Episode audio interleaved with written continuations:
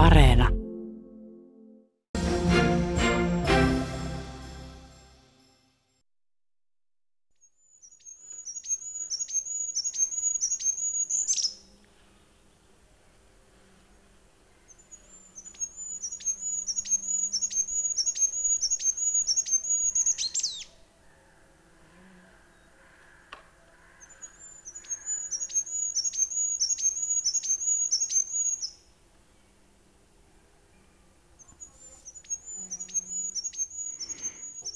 Ja näin iloisesti alkaa lokakuinen luontoilta syksy parhaimmillaan ja täällä on koko asiantuntija joukko paikalla. Heidi Kinnunen vastaamassa nisäkäskysymyksiin, Jaakko Kulberi vastaamassa hyönteiskysymyksiin, Ari Saura vastaa kysymyksiä, Henry Väre kasvikysymyksiin ja Juha Laaksonen lintukysymyksiin. Ja Juha, tässä aloitettiin aika hienolla hippiä.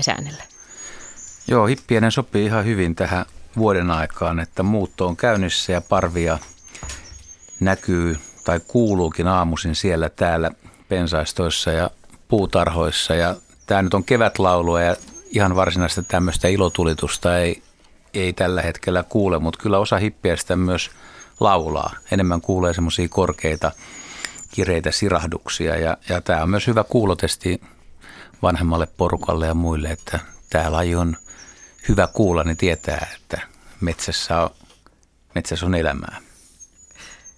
Joo, aika hienon, hienon semmoinen hilpeä, hilpeä syksynenkin ääni, vaikka ihan tämmöisenä kuulukaan. Mihin ne hippiäiset on tästä menossa? No osa jää Suomeen talvehtimaan ja sitten osa porhaltaa etelämmäksi Keski-Eurooppaan asti, että hippiäisillä on kaksi taktiikkaa, jäädä, jäädä koittamaan selvitä pakkasista tai muuttaa etelämmäksi ja kumpikin taktiikka toimii. Jos tulee tosi hyinen ja kylmä jäinen talvi, niin sitten tämä talvikanta niin on kyllä vaikeuksissa ja valtaosa menehtyy. Mutta sitten nämä muuttohippiäiset taas keväällä korvaa sen ja jos taas on aika leuto ja hyvä talvi ja hämähäkkejä löytyy, niin sitten tämä talvehtimaan jäänyt porukka niin on nopeammassa asemassa aloittelemaan keväällä hommia, että siinä on myös etuja jäädä paikoille. Että muuttomatka on aina riski myös. Meillä on loistavia kysymyksiä tullut jo tähän mennessä, että nyt ei ihan kohta hypätään kysymysten pariin, mutta tämmöinen nopea ajankohtaiskierros, että, että mitäs tota, asiantuntijat, ootteko retkeilleet tässä Suomen syksyssä nyt ja, ja mitä, mitä on päällimmäisenä mielessä? Mitäs Jaakko? No olin kyllä kuuntelemassa punarintoja tuossa pari, pari iltaa. Muita lintuja ei kauheasti kuulunut, mutta jos nyt huomenna pääsis kunnialla Öörööseen katsomaan, että mitä eteläiset tuulet ovat tuoneet mukanaan. Se olisi kiva. Mitä Sari? No joo, kyllähän mä oon niin työnkin puolesta joutunut luonnossa liikkumaan ja nyt viimetteeksi viime viikolla niin olin tuolla Vantaajoen Longinojalla. Longinojalla sinne alkaa meritaimenemot nousta pikkuhiljaa syksyn merkki sekin ja me oltiin itse asiassa siellä siruttamassa tämmöisiä taimenenpoikasia ja tota, niitä on siellä tosi paljon. Et hyvin, hyvin näyttää niillä menneen, mutta että nyt tosiaan nämä syyskutusten kutuajat tässä lähestyy ja kohta alkaa olla aika monen molske siellä pienissäkin puroissa, mihin taimenet nousee. Ja sitten vähän myöhemmin sitten siijat tietysti nousee näihin rannikkojokiin kudulle. Taimenen äh, puolesta työskentely on ollut sinulle tärkeää, niin jännittääkö sinua keväällä aina, että tuleeko niitä? Totta kai, koska mä sitten seuraan niitä syntyviä poikastiheyksiä, niin tota, kaikenlaisia huolenaiheita tässä on niin kuin ihan ilmaston lämpeneminen ja kaikki muut uhat, mitä tämmöisessä urbaanissakin ympäristössä on, että aina se pikkusen jännittää silloin sitten loppukesästä, kun tekee niitä poikastiheysarvioita, mutta nyt viime vuosina toistaiseksi on mennyt niin kuin aika hyvin, että on, ollaan menossa niin kuin ylämäkeen näissä tämmöisten uhanalaistenkin vaelluskalojen poikastiheyksissä. Mitäs Henry?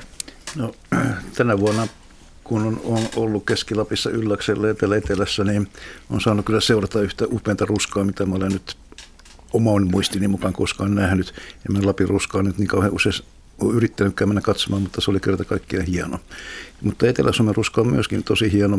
Mun muistin mukaan yksi hieno mistä, mitä mä olen koskaan nähnyt. Muisti voit jos pettää, mutta, mutta upeatahan siellä nyt on. Eli kasvimaailma valmistautuu syksyyn hienosti. Ja sienimaailmasta sen verran, että suppiulovahvero nousee, ken suppiulovahvero haluaa kerätä, niin vielä kannattaa mennä metsään. Ei ole lähellä kautu pakkasia vielä etelässä. Heidi. Ja no meinasin sanoa sulle jotain hirvivaarasta ja siitä, että, että hirven metsästyskauden näin alettua, niin tota, on, on tämä riski taas autoilijoilla ja, ja kehottaisin pitämään silmät auki, mutta jos jotain positiiv- positiivisempaa ja kivempaa sanoisin, niin ää, mä oon ajatellut tänä syksynä erityisesti seurata, koska näkee ensimmäiset kärpät, jotka vaihtaa talviturkkia valkoiseen, koska niin kuin, mietittyäni tässä, tätä asiaa, kun joku tätä kysyi, niin näistä ei ole niin kuin selkeitä havaintoja, että milloin se, tai me tiedetään, että on yksilöllisiä eroja, mutta olisi kiva kerätä niitä havaintoja jotenkin systemaattisesti ja päästä jyvälle siitä, että kuinka, kuinka iso osa vaihtaa liian aikaiseen ja kuinka moni kärpistä sitten osuu siihen oikeaan aikaan. Tätä ajattelin tarkkailla tänä syksynä. Hyvä. Meillä on, äh, niin, me, ensimmäinen kysymys itse asiassa tuli jo tuolta pyöreispöydästä, eli, eli Jaska vielä siihen nopea vastaus, että vieläkö torakat ja tupajumit Suomen luonnossa viihtyvät? Joo, kyllähän niitä, kyllä niitä edelleen on, että tupajumia ehkä suhteessa hieman vähemmän. Hyvä. Näin on luontoilta käynnistyneen puhelinnumero, johon voi soittaa 0203 600 ja sähköpostiosoite on luonto.ilta.yle.fi. Ja ensimmäinen soittaja on siellä jo langalla Hannu Taalikka iltaa. Joo, iltaa iltaa Joo. Kangasalta. Joo. Joo, mun kysymys, kysymys koski tämmöistä orava ja tämmöisen kelottuneen kannon väriyhdistelmää, kun tänne siinä kannossa, kun oli tätä harmaata, mustaa ja punertavaa, niin kuin kannossa yleensä, onko se tarpeeksi kauan siinä seisoskellut, niin tässä oli, kävin ruokailemassa semmoinen orava, joka oli hyvin tumma, tumman ruskea ja tum, melkein musta selkä ja tämmöinen harmaa, harmaa, tumma orava, niin se käytti sitä, mun mielestä sitä kantoa jotenkin hyväkseen siinä syödessään, koska niistä kuvista, mitkä mä itse teille lähetinkin, niin se ruokailee siellä päällä, tulee siihen alas sen kannon juureen ja painaa välillä selkänsäkin semmoiseen pieneen koloon, mikä siinä kannossa on. Ja tota, mun kysymys sitten, kun mä sitä tarkkailin ja kuvailin, niin tuli sitten mieleen, että käyttääkö se ihan tieten tahtoin sitä omaa väriään siihen kantoon, niin syödessään niin kuin hyväksi, ettei sitä sitten muut pedot tai mikä nyt lieneekin, niin hätyyttele siinä. Tämä kuva, tätä voi käydä katsomassa. Tämä löytyy siis osoitteesta yle.fi kautta luonto. Ja siellä on tosiaan tämmöinen orava, joka seisoskelee kantoon nojaten takajaloillaan. Ja tosi hienosti kyllä sulautuu tuohon taustaan. Että ihan samat värit löytyy siitä kannosta kuin oravasta. Ja etualalla siinä on sitten puolukan varpuja. Mitä Heidi sanot? No tämä on mainio kysymys ja tämä tietyllä tavalla kytkeytyy itse asiassa siihen, mitä tässä jo vähän viittasinkin näihin väärän värisiin eläimiin ja siihen, että tiedostaako eläin olevansa väärän värinen. Ja tota, väärän värinen erityisesti niin kuin suhteessa ympäristöönsä tai sitten tiedostaako se olevansa oikean värinen. Ja tota, Hannu on siinä, siinä mielessä kysynyt juuri saman kysymyksen, jota itse asiassa ilmastonmuutokseen keskittyneet tutkijat kysyy, että mitä tapahtuu, jos eläin vaihtaa vaikka talviturkkiin liian aikaiseen ja sitten onkin ihan suoraa saalista. Ja mä tiedän, että amerikkalaiset on tutkineet tätä jäniksillä ja niitä, ne, on, ne on ihan tarkkaan niin seuranneet sitä, että mitä valkoinen jänis tekee tämmöisellä tummalla alustalla tarhaoloissa, kun jotain mahdollisia petoja tai muita tulee ja juuri yrittäneet tutkia sitä, että tiedostaako se eläin sen oman värinsä. Ja ainakin nämä amerikkalaisilla jäniksillä tehdyt tutkimukset vaikuttavat siltä, että niillä ei ole hajuakaan tästä asiasta, että ne on väärän värisiä. Päinvastoin ne turvautuu vain ja ainoastaan pensaiden alle menemiseen tai sitten tietenkin jos yöaikana liikkuu, niin sillä on tietysti vähemmän väliä. Mä luulen kanssa niin, että nämä pieniaivoiset eläinparat, evoluutio on vienyt niitä siihen suuntaan toki, että ne sulautuu hyvin siihen omaan, omaan tota taustaansa. Mutta toden totta, jos ilmastonmuutos etenee ja nämä värit ja etenkin värien vaihtuminen on geneettistä, niin silloin tulee yhä isompi gappi ja väli niiden päivien väliin. Tulee enemmän niitä päiviä, jolloin eläin on väärän värinen, joko valkoinen tummalla alustalla, etenkin näissä jäniksissä, tai kärpissä, tai sitten toisinpäin ruskea valkoisella alustalla keväällä. Ja niitä päiviä tulee enemmän ja tiedetään, että silloin niiden riski jäädä saalistajan kynsiin suurenee. Että ikään kuin tämmöinen evolutiivinen paine on tosi suuri olla sen taustan värinen, mutta koska nämä värit on geneettisiä, niin se eläin ei voi oikein vaikuttaa asiaan ja näyttää siltä, että ne ei oikein itsestä väriä ymmärrä.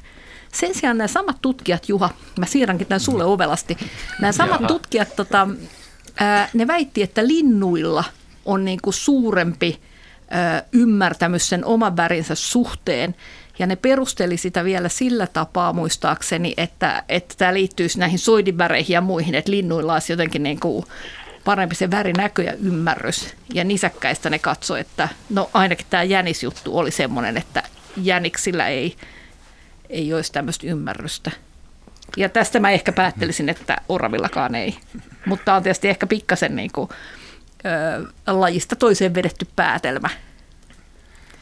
Mitäköhän tuon pitäisi sanoa? Siis jos, kun linnuilla siis tämä poikkeava väri tulee ehkä enemmän sitten leukismista tai jostain, että se, se on niin kuin todella poikkeavan värinen. Nisäkkäillähän tämä on vain niin vuoden aikainen muutos, se on niiden normaali väri joka tapauksessa, koska ne vaihtaa sen.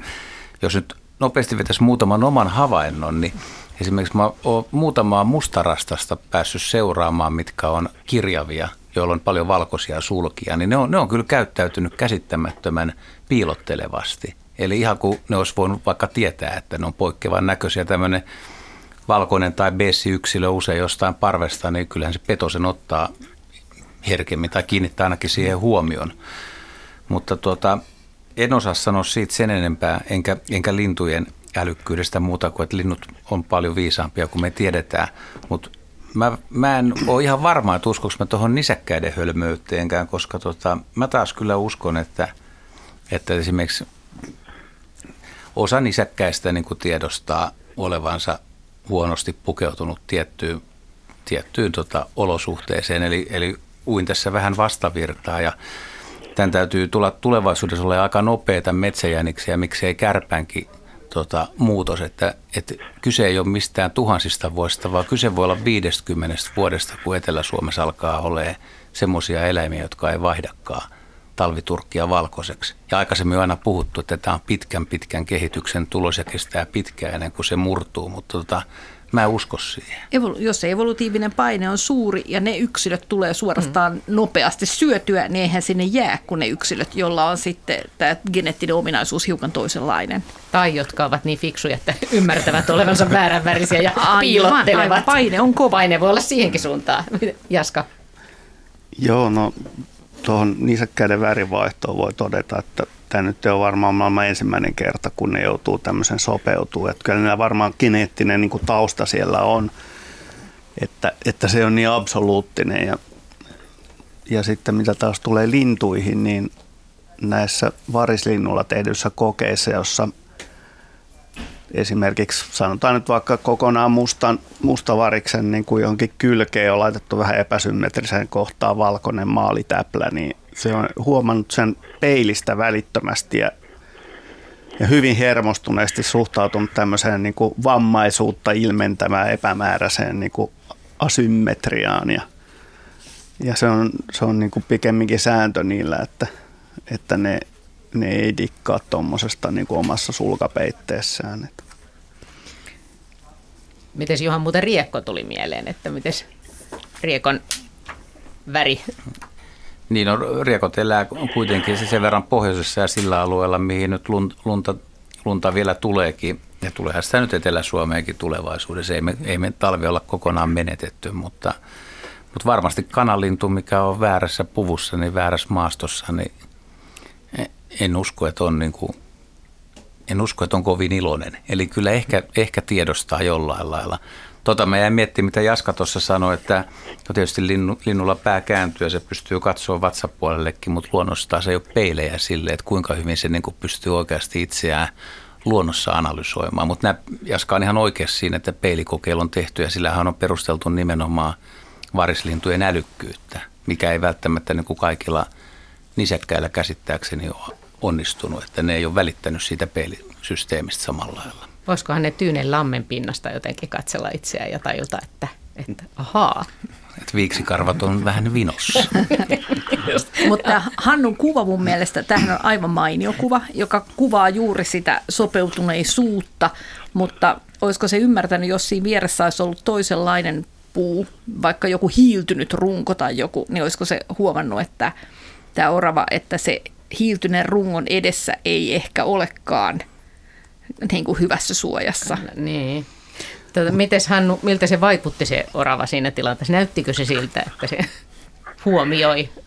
No se, sitä, sen takia mä tarvasin kyselemään, koska se juuri, juuriin käyttäytyi koko ajan niin, että se olisi niin kuin sen kannon kanssa niin kuin ikään kuin, koska ensimmäisen kerran kun mä näin sen, niin mä en huomannut oravaa siinä.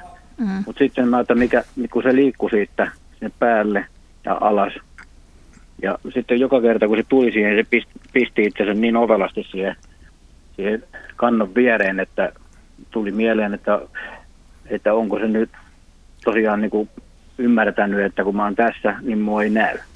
Ja sitten toinen asia, kun mä en ole sen väristä oravaa täällä meillä päin nähnyt, niin tuli mieleen, että tuleeko se väri sieltä nimenomaan niistä olosuhteista, mikä siellä on että pohjoisissa, että sitä on sitä punaista, harmaata, mustaa siinä maastossa muutenkin. Toi on muuten ihan oikea havainto, että pohjoisessa on aika paljon noita hyvin tumma, tumma tota, turkkisia, etenkin tuosta selän kohdalta.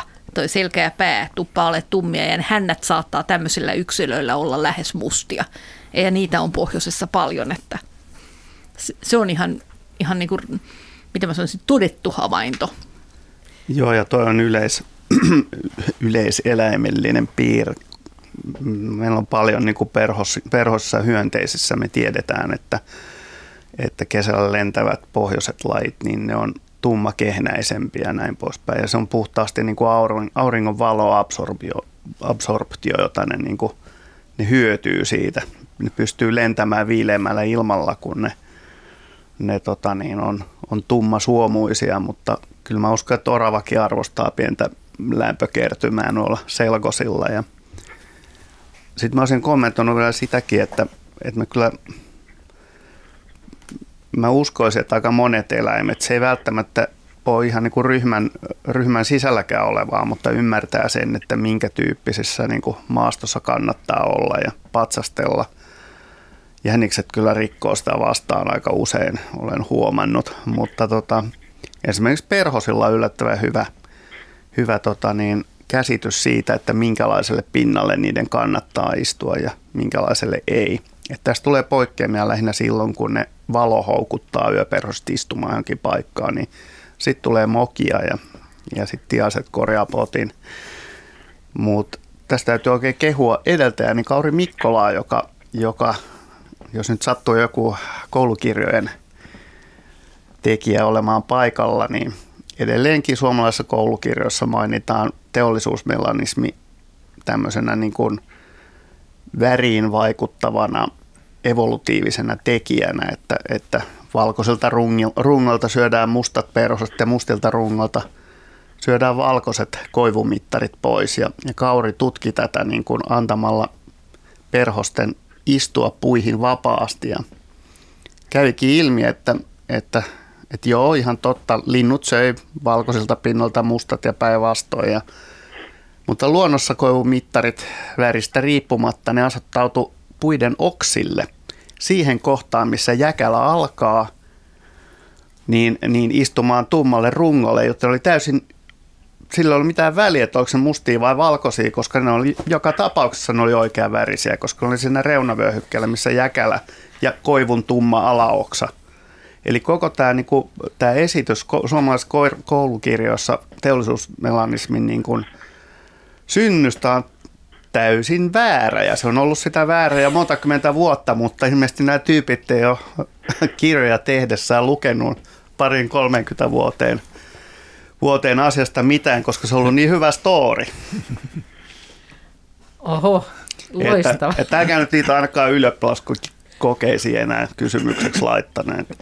Että se on todettu, että, että teollisuusmekanismin mekanismi on nimenomaan se, että tämä tummat mutantit, mustat yksilöt, niin ne pystyy siirtämään ilman, ilmasta ja ruoan mukana sisään toukat, siis näitä epäpuhtauksia, ne pystyy siirtämään ne siipiin, jossa ne on harmittomassa paikassa ja toisaalta niin kuin melan, melaniinin suuri määrä, niin se auttaa yksilöä niin kuin kapseloimaan epäpuhtauksia kudoksissa. Eli se tumma väri on ihan toista syytä varten? Joo, se on fysiologinen ilmiö. Että, että muuten tämä musta väri on varmasti niin kuin kyllä huono asia niille, koska, koska puhtaassa luonnossa nämä mustat muodot häviää, vaikka ne on dominantteja geneettisesti. Hämmästyttävä alku. Näin pitkälle Hannu päästi, eli loistava kysymys. Kiitos. Kiitos Joo, paljon. Kiitos. Hei, saanko, saanko yhden lyhyen tehdä vielä? Joo. Mä olen aikaisemmin lähettänyt kymmenen vuotta sitten kysymyksen, mutta ei ole, ei ole tullut puheeksi. Eli mikä haukka pudottaa tervapääskyn lennosta? Tervapääskyn? Pudottaa. Joo. Joo, siis tässä no, nuoli, nuolihaukka voisi olla aika hyvä, mutta en tiedä, mitä, tar- mitä tarkoitat pudottamisella. No, että se pudottaa. koska tota, se, ne, tässä on tervapääskyjä lentelee tässä ihan tässä meidän talo päällä, niin olisi silloin sitä aikaa, kun ne lähtee lentoon pesistään – niin kattelin ihan sattumalta, kattelin kun tervapääskö ja tervapääskö ja lensi. Ja sitten yksi isompi tervapääskö, eli se haukka, lensi joukossa ja se jahtasi tämmöistä yhtä tervapääskyä. Ja ne, mä kattelin sitä varmaan sen puolen minuuttia ja ne meni, meni siinä taivaalla ihan meni koko ajan lähietäisyys se haukka sen perässä, kunnes se sitten jossain kohtaa osu siihen. Eli se pudottaminen tarkoitti sitä, että se tuli ihan suppona alas sen tervapääskö. Mä menin katsomaan sitä mä löydän, kun mä näin löytänyt se, meni 100 metriä kauemmaksi tuosta, mä en löytänyt sitä, mutta se ja, en sitten nähnyt, mihin se haukka meni, koska se oli puskia värissä, että menikö sen perässä, mutta se pudotti se teräpääskön sieltä taivaalta. Jalohaukat, siis nuolihaukka, ampuhaukka, muuttohaukka, tuulihaukka ehkä niinkään, niin ne on kaikki, kaikki taitavia lentäjiä. Ehkä Suomen olisi nuolihaukka niin kuin voisi olla tässä ratkaisu tähän. Tuuli, kuvaus, Nuoli. kuvaus sopii siihen, jos oli mm. tervapääskyprofiili, niin kyllä. Kyllä, Juu, se on, se on kuin iso tervapääsky. Joo, semmoinen nimenomaan ja tosi nopea. Mun mielestä se lensi, se kyllä se teräpääsky, mitä saa jo takaa siinä takaa lensi, niin, niin tota, mun mielestä se oli vähän semmoinen, vähän niin kuin hätää kärsimässä koko ajan sen kanssa, se ei niin sen lentämisen malliin päässyt ollenkaan. Että tuli mieleen, että oliko se sitten näitä poikasia ja oliko se vähän huono lentää. Mä koskaan huono lentävää tervapääskyä nähnyt, vaikka mun kotitalossakin asunut aikanaan. Niin. Mutta oli vaan semmoinen hyvän näköinen jut, niin kuin havainto silloin. Ja Varmaan aika, Joo, aika hieno lentonäytös. Se on Joo. voinut olla vahingoittunut ja haukoilla on todella tuommoinen pitkäjaksoinen ajo, tervapääsky, joka on vaakalennossa nopeimpia lintuja maapallolla, niin mä luulen, että se on tunnistanut siinä jonkun, tota, jonkun tota niin, vian siinä linnussa ja siksi se on ylipäätään yrittänyt sitä noin pitkään. No sitä mä, sitä mä just siinä rupesin itse, itsekin katsoin, kun se kesti, no vähän vaikea sanoa sitä, mutta kyllä se puoli minuuttia ainakin, ennen kuin se sitten jotenkin siihen osui, se putosi sinne mihin liian sitten. Että. Mutta tämä Kiitokset. riittää mulle, että kiva, kun tuli toisenkin vastaus. Mä Joo. menen kuuntelemaan ohjelmaa. Kiitos. Lokakuusta Joo. luontoiltaa tosiaan jatketaan ja puhelinnumero tän, tänne on 0203 17600 ja sähköposti luonto.ilta.yle.fi. Ja Juvalta Annikki Haikarainen on siellä linjalla. Iltaa. No hyvää iltaa. Joo. Tuota, ihan semmoista kysyn kun kesällä törmäsin semmoiseen valtavan kirkkaan keltaiseen ää, pehmeään ää, no, limasieneen. Otin selvää, että se on tämä paranvoi. Mulla on tuossa pihassa tuommoinen iso viiden koivun lahoava kanto. Siinä kasvaa kääpiä ja kyllä nytkin jotain sieniä, että se on sillä tavalla jo aika laho. Ja oli heinäkuun ensimmäinen viikko, oli ollut, no silloinhan oli lämmintä ja oli ollut ihana äh, pienoinen kesäsade. Sitten illassa menin kastelemaan, mulla on siinä kannon päällä kukkia, niin mä ihmettelin, että yksi kannonpäällys on niin kirkkaan keltainen. Se oli siis aika iso, iso tämmöinen äh, esiintymä. Ja äh, ajattelin, seuraavana aamuna menin kahtomaan, niin, niin jos en olisi illalla sitä kaunistusta nähnyt, niin seuraavana aamuna niin, niin en olisi tiennyt, että siinä mitään onkaan. Eli äh, asustaako tuossa nyt sitten tämä limasieni, voiko se joskus uudelleen tulla tuohon sopivassa tilanteessa näkösälle ja, ja mistä se on siihen sitten tullut tuohon kantoon. Joo, Henry. No limasienet, ne on kaikki samanlaisia siinä mielessä, että niillä on elinkierto, johon kuuluu liikkuva elämänvaihe. Ja tuo keltainen vaihe juuri sitä vaihetta elämästä, jolloin limasieni niin voi vaihtaa paikkaa ja kulkea eteenpäin ja etsiä itselleen suotuista lisääntymisympäristöä. Siinä vaiheessa se tavallaan kun sulkee sisänsä ravintoa, kuten bakteereita ja muuta tällaista.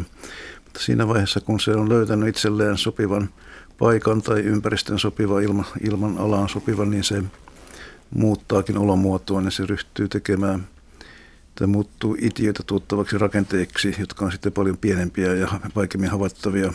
Toki niitäkin kyllä löytää sitten, kun tarkalleen katsoo, mutta, mutta tuossa vaiheessa se on päättänytkin, että nyt on aika tehdä itiöitä ja laskea uudet itiöt ilmaan, jossa tulee myöskin sitten samalla vastaus. Niitä itiöitä syntyy valtavia määriä sopivalla tuulella, niitä lentää joka paikkaan. Että limasieniä, kuten limasienten, kuten sienten, sientenkin itiöitä, niitä on kaikkialla koko ajan. Ja limasienet nimestään huolimatta eivät kuitenkaan ole sieniä, vaan ne ovat lähempänä eläinkuntaa olematta kuitenkaan eläimiäkään. Eli ne muodostaa oman porukkaansa tässä maapallon systeemissä. Suomessakin on limasieniä pitkälti toista sata lajia ja niitä on tutkittu aika paljon. Ja monet niistä, jos suurennettuna pääsee katsomaan, niin ne on fantastisia rakenteita. Että meillä on Suomessa tehty hieno limasienikirja tuolla Luonnontieteessä keskusmuseossa suosittelen.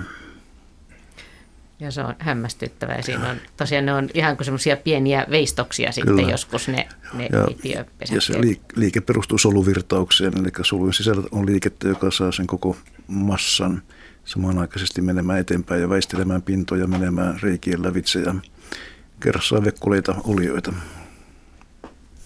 Joo, sitten näin tänä kesänä toisenkin tuolla metsässä kulkiessa, niin ajattelin, että onko nyt ollut jotenkin suotuisa kesä sille, että ne on sitten tehneet näitä mm.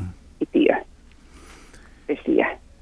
Tuohon en Vai onko niin, että olen vaan sattunut sopivasti, Kyllä, koska se on ainakin lyhyt aika se tuossa, minkä huomasin, että seuraavana aamuna siinä oli suurin piirtein sen näköinen pinta, niin kuin olisi keitetyn kesäperunan kuori vaalea. Mä luulen, että tämä jälkimmäinen osui paremmin oikeaan, että kyllä limasienia ja paravoitakin näkee kuitenkin säännöllisesti. Jopa voisin kuvitella, että tämmöinen hieman kosteamman puolinen kesä on parempi kuin täysin kuiva, mikä tänä vuonna oli. Mutta heti kun alkoi sateet, niin mä luulen, että oli riemuissansa, että sienten lisääntyminen on aina helpompaa kuin on vettä saatavana. Mulla on se käsitys, että keväällä ja sitten syksyllä Joo. erityisesti näin kosteilla, niin se Kyllä. on sitä aikaa, kun limasienet Joo. viihtyy, mutta niitä tosiaan on koko ajan. Joo. Jos olisi aikaa, niin se olisi kiva istua siinä kannon vieressä katsoa sitä liikkeen hitautta. Mutta sitä on kuvattu kyllä kameralla, jota sitten opetetaan, niin se on aika metkan näköistä menoa. Tuota, jos seuraavan kerran tulee esille, niin täytyy vähän kyllä olla aikaa tarkkailla. Kyllä, siihen oikein hyvä makusohva. Hyvät eväät. Hyvät eväät, hyvää juomista, niin kyllä siinä aika kuluu. Mutta kaurahiutaleet, mun mielestä sellainen oli tehty limasienillä, että oli tutkittu, ne seurasi, meni kuitenkin labyrintissä, jos oli kauraleseitä mm. jossakin siellä, että paitsi, se on hämmästyttävä juttu, että no. siinä ei oikein niin kuin mitään ja silti se pystyy no. etenemään labyrintissa ja, no, ja menemään suodatinpaperin läpi kyllä, ja vaikka ja, mitä. Ja, ja limasienellä on aivan hämmästyttävä hyvä suuntavaisto ja taito löytää lyhyin reitti. Tätä on tutkittu jopa Tokion metroverkko niin noudattaa hyvin pitkään sama valinta, mikä Limasieni olisi tehnyt. Eli, eli sellainen päivä, kun seuraa Limasientä, niin se ei koskaan mene hukkaan. Nyt mä ymmärrän, kun sä sanoit, että kun tuli kosteita, niin Limasieni tuli riemuissaan. Ne todella mm. niin kuin tietää, missä kyllä, latu kulkee. Kyllä, että jos, jos, jos on nisäkkällä pienet aivot, niin Limasieni on kyllä vielä pienemmät sitten. Hyvä, kiitos. Siinä olikin, Joo. olikin ihana kesäsade just ollut, että tuota, se oli niin kuin läm, lämmintä ja kosteutta. Joo, tuo on sienille, muillekin sienille kuin limansienillä, niin tuo on se edellytys, että sienisatoa saadaan ja, ja että sienet menestyvät ja viihtyvät. Ja kyllä se koskee lähes koko luomakuntaa. Kyllä. Kiitokset. Kiitos. Kiitokset hienosta soitosta ja, ja tosiaan ei muuta kuin limasieniä havainnoimaan. Ja sitten jatketaan luontoilta eteenpäin. Seppo Junttanen Vaasasta ilta. Iltaa. Joo. Minkälainen kysymys on mielessä? Semmoista olisin kysynyt. Kiinnostaa tämmöisestä linnusta kuin harjalintu, jonka mä oon nähnyt pari kertaa. Se on semmoinen huomiota herättävä näköinen lintu, niin olisin kysynyt, kuinka yleinen se on Suomessa, että pesiikö se Suomessa ollenkaan. Ja sitten toinen lintu, tämmöinen kuin kultasirkku, josta mä sain tietoa, että se olisi niin kuin hävinnyt Suomesta kokonaan, että pitääkö se paikkansa. Aloitetaan kultasirkusta. Pitää Joo. paikkansa. Valitettavasti laji, on, laji on, ei ole pesinyt 2000-luvulla muistaakseni kertaakaan. Et se, se on ollut aina niin kuin suht harvinainen ja Perämeren rannoilla siellä pohjukassa. Siellä on ollut, ollut ihan mukavia keskittymiä, mutta laji on kadonnut Suomeen. Ei, ei, ei ole enää edes yksittäisiä havaintoja. Että taitaa olla jopa semmoisia vuosia, että en tiedä onko tänä vuonna edes havaittu harhailijaa. Eli tämä on ollut äärialuetta aikoinaankin ja kun kannat on taantunut, niin sitten täältä äärialueelta länsilaidalta niin on, on valitettavasti kultasirkku hävinnyt. Sitä ei ole siis Euroopassakaan. Ei, se on itäinen laji. Se, se muuttaa Aha. itä ja tulee, tulee idästä. Joo, kun mä tuosta yhdessä lintukirjassa oli joku Pertti Koskiniemi oli kirjoittanut, että 2002 olisi niin kuin ollut Suomessa semmoinen lintu vielä. No on, on ainakin nähty, nähty ja sen jälkeenkin on kyllä havaittu, mutta mä en muista tarkkaan sitä viimeistä pesimävuotta, mutta se on suurin piirtein varmaan siinä vuosituhannen vaihteessa, kun niitä on vielä ollut. Aa. Että sen, sen, sen, sen löytäminen suomalaisesta luonnosta niin alkukesästä niin olisi kyllä olisi hieno juttu, ja jos palaisi tänne. Ja, ja se laji on nyt kärsinyt myös ma- massapyynneistä ja Joo. metsästyksestä, tai lähinnä ruuaksi pyytämisestä. Ja harjali, harjalinnulla taas on vähän erilainen, että se on Keski-Euroopan ja Afrikan muuttaja, ja harjalintuja nähdään joka vuosi Suomessa useita kymmeniä, mutta silti se on siis harvinainen, erittäin harvinainen vierailija. Aha. Ja ei pesi Suomessa, mutta Suomessa on kyllä yrittänyt pesiä ja on pesimähavaintoja, mutta ne on, ne on tota, tosi vanhoja. Mä en nyt muista millä vuosikymmenellä ne on ollut, mutta siis viime vuosituhannen puolella. Ai jaa, ihan joo, yksittäisiä niin pesintöjä. Huomiota herättävän näköinen lintu, että Joo. Ja, ja niitä, yllättävän kesy. No voi olla, voi olla aika peloton ja siis niitähän muuttaa, ne tulee keväällä ne ensimmäiset yksilöt huhtikuussa Suomeen ja sitten ne kesäksi jostain syystä katoaa ja sitten niitä alkaa taas putkahdella yksittäisiä havaintoja niin myöhään syksyllä ihan näihin aikoihin jopa vielä niin kuin marraskuussa ja joulukuun kynnykselläkin ja Mä en tiedä, mitä lintuja nämä syksyn linnut on, että onko ne tullut jo keväällä ja ne on vaan piilotellut ja ollut jossain sitten sit ne sattuu tulemaan – semmoisille paikoille, mistä ihmiset sitten tekee niitä yksittäisiä havaintoja, mutta ja. komea lintu, hyvä havainto, ehdottomasti Kyllä, kuuluu. Se on kuuluu. jäänyt. Se ei pesi sitten missään lähellä Suomea ollenkaan. Ei, se on Virossakin nykyään aika harvinainen. Siis että e, Virossakin pesi ihan, ihan yksittäisiä pareja, että et, et, taantunut täällä pohjois, pohjoisilla leveysasteilla. Harjalintu on oikeastaan päälevinneisyydeltään aro arolajia.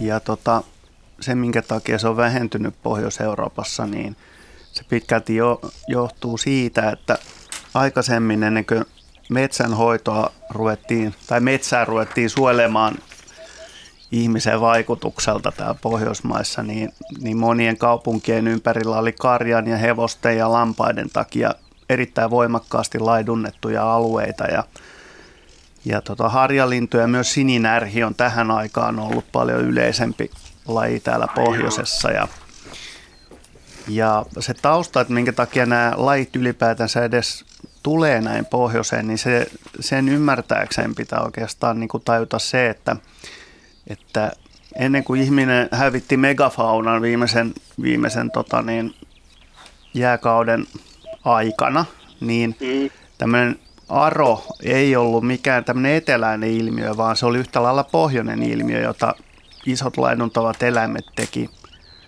Piti niin kuin yllä tätä systeemiä, huolimatta siitä, että saattoi olla ihan yhtä sateesta kuin tänäkin päivänä. Eli, eli se oli niin kuin niiden eläinten itsensä ylläpitämä systeemi. Ja kun ne eläimet tapettiin, niin, niin meillä tota niin, kasvillisuuden ja sadeolosuhteiden johdosta niin muut kasvit valtasivat tämän aron ja, ja tota niin, se näkyy edelleen niin kuin monien näiden ar- arolajien niin kuin levinneisyydessä, varsinkin hyönteisissä, jotka pystyy käyttämään pienempiä arolaikkuja. Esimerkiksi saana on esimerkiksi, saanan tunturin Aha. etelärinteet on hyvä esimerkki tämmöisestä pohjoisesta aroluonnosta. Semmoista ei ole tasangoilla enää Pohjoismaissa käytännössä, mutta, mutta vuoristoissa sitä aikuittain esiintyy. Ja, ja nämä hyönteiset edelleen pystyy käyttämään näitä, näitä laikkuja tota, hyväkseen ja, ja elämään niillä, mutta linnulle tämä on jo huomattavasti vaikeampaa, koska niiden populaatiot on elinvoimaisia, kun puhutaan kokonaisesta maanosasta tai tällainen, mutta hyönteiset voi pärjätä suht pienilläkin alueella. Ja, ja tämä näkyy edelleen lajien levinneisyydessä myös siten, että, että erilaiset pohjoiset avomaalajit, niin ne on usein semmoisia, että niiden levinneisyys saattaa ulottua täältä näin Grönlantiin asti tai mm. Pohjoiseen Amerikkaan. Ne on samaa lajia. Kun taas no. ruvetaan katsomaan sitä pohjoisen havumetsävyöhykkeen lajeja, niin huomataan, että ne ei juurikaan mene yksikään niistä edes Pohjois-Amerikan puolelle, vaan ne on usein niin kuin sillä alueella, missä nämä metsärefugiot on ollut vuoristoissa – ympäri maailmaa.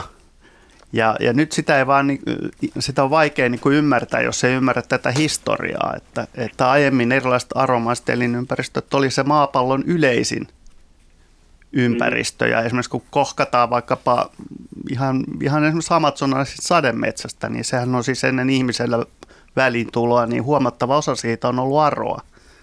Ja ihan samasta syystä sekin on kasvanut umpeen sitten ja Oikeastaan se on koomista, että intiaanit itse aiheutti vielä uudelleen hakattuaan sen maan tasalle sen paikoin, niin, niin sitten niin kuin heidän ruoan, ruoan niin kuin, tai niin kuin, siellähän tapahtui tämmöinen niin kuin ennen valkoisten tuloa paikalle tämmöinen niin kuin, niin kuin tavallaan katastrofi niin kuin mm. ympäristön suhteen ja jälleen se muuttui sademetsäksi. Ja, et, asia, jos kiinnostaa, niin siitä löytyy kyllä tietoa. Että Wikipediasta Joo. voi aloittaa, jos et katsoo ihan kirjallisuusviitteitä. Niin.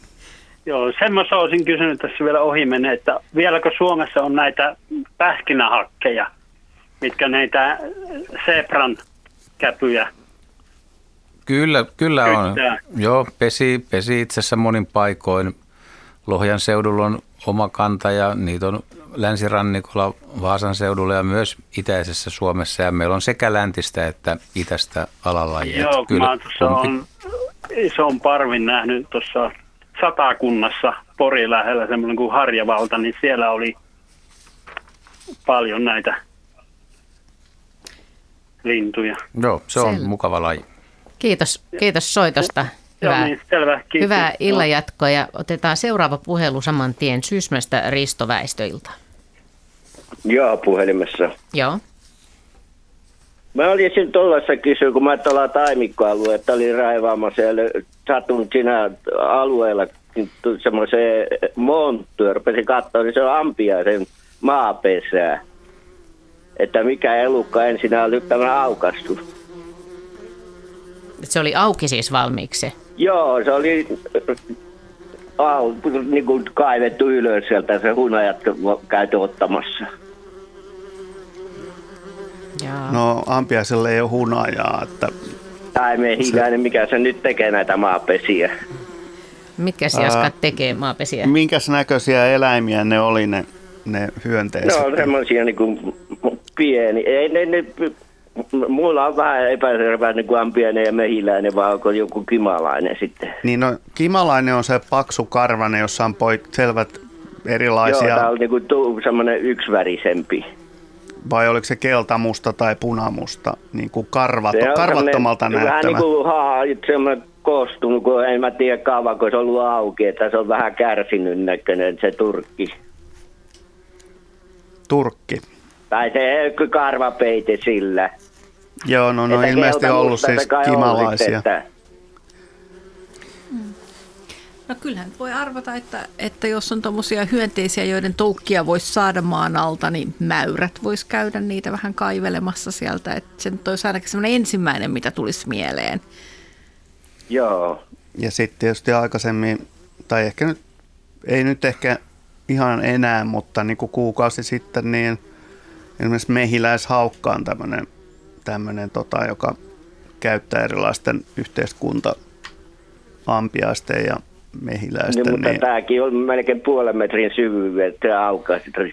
Ei, se on joku nisäkäs kyllä sitten. Joo, se, se se on kuulostaa. että Mä luulen, että se on, se on Mäyrä mäyrä, tai kaivaa, supikoira. Niin. No supikoirakin on. Miten periaatteessa. se Entä karhu? yleensä tapahtuu tämä kaivaminen, kun tuntuu, että semmoinen pien pörriäinen kaivaa tuolla noin syvälle ja sinne tekee sen, sen niin kuin tuolla vajoissakin on tuollainen kenno, pesä.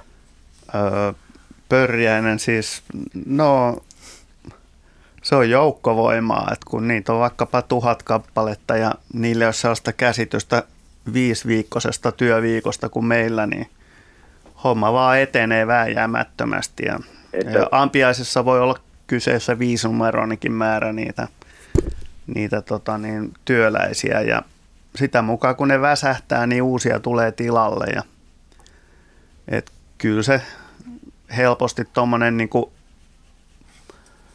neljännes kuution kokoinenkin pesä tuommoiselta isolta yhdyskunta-ampiaiselta niin onnistuu rakentaminen. Kimalaiset Joo, jää just sitten vähän Kun pienemmiksi. niillä ei ole kottikärryä eikä muuta, millä ne sen maa-aineksen kuljettavat sitten jaloissa vai missä. Aa, ne yleensä kaivaa ja sitten ne, ne tekee niitä kennostoja, niin sitten ne syl, sylkeä käyttäen niin pystyy kuljettamaan niin kuin pesästä niin kuin ulos tavaraa. Ja ne muutenkin siivoaa yleensä pesänsä jatkuvasti. Että. Joo, joo. Että niitä on tänä vuonna useampia se. tässä lähiympäristössä viisi on auki revitty. Että yllättävän paljon, että onko niitä normaalia enempi. No se voi olla, Vai sattunut ripan kohdalle. aa, no tänä vuonna on ollut aika, no se vähän riippuu aina alueellisesti, että mikä, mikä nyt on hyvä vuosi missäkin, mutta tänä vuonna on ollut ihan kohtuullisesti erilaisilla niin kuin lämmin Joo, kesä joo. oli hyvä asia ja sateinen elokuu ja syyskuu oli huono asia. Ja, Joo, joo. Niin ja toinen asia kanssa näin maapesiin. Kun mä tuossa istuin puutaratuolissa ja kattelin, mitä siinä heinikossa tapahtui. Siinä oli tämmöitä hyvin pieniä lentomuurahaisia tuli niin kuin maasta. Että olko ne kuoriutuneet siihen, että ne nousi maan pinnalle ja läks lentämään. no tämä liittyy tämä muurahaisten parveutuminen ää, tai siiville nousu, niin se on yleensä, yleensä seurasta siitä, että säätila on poikkeuksellisen hyvä. Ne on voinut odottaa jopa viikkoja sitä, että tulee sopiva Joo, siinä parveilusää. osa oli siipiveikko ja sitten joilla ei ollut siipiä siinä maassa. No ne on työläisiä, Mä että- katsoin, miten tämä tällainen systeemi oikein toimii. Se toimii niin, että ne on vaan muissa töissä ne, ne tota, työläiset tai saattavat jopa niin kuin vähän potkia niitä pihamaallekin sieltä, sieltä joo, pesästä. Joo, ja, ne pikkuhiljaa häipyvät siitä, se yksi, kaksi huomasi, että ne oli kaikki lähteneet siipi lentämään siitä. Joo, ne pienemmät on koiraita ja suuremmat on sitten naaraita ja ne ei palaa enää pesään vaan.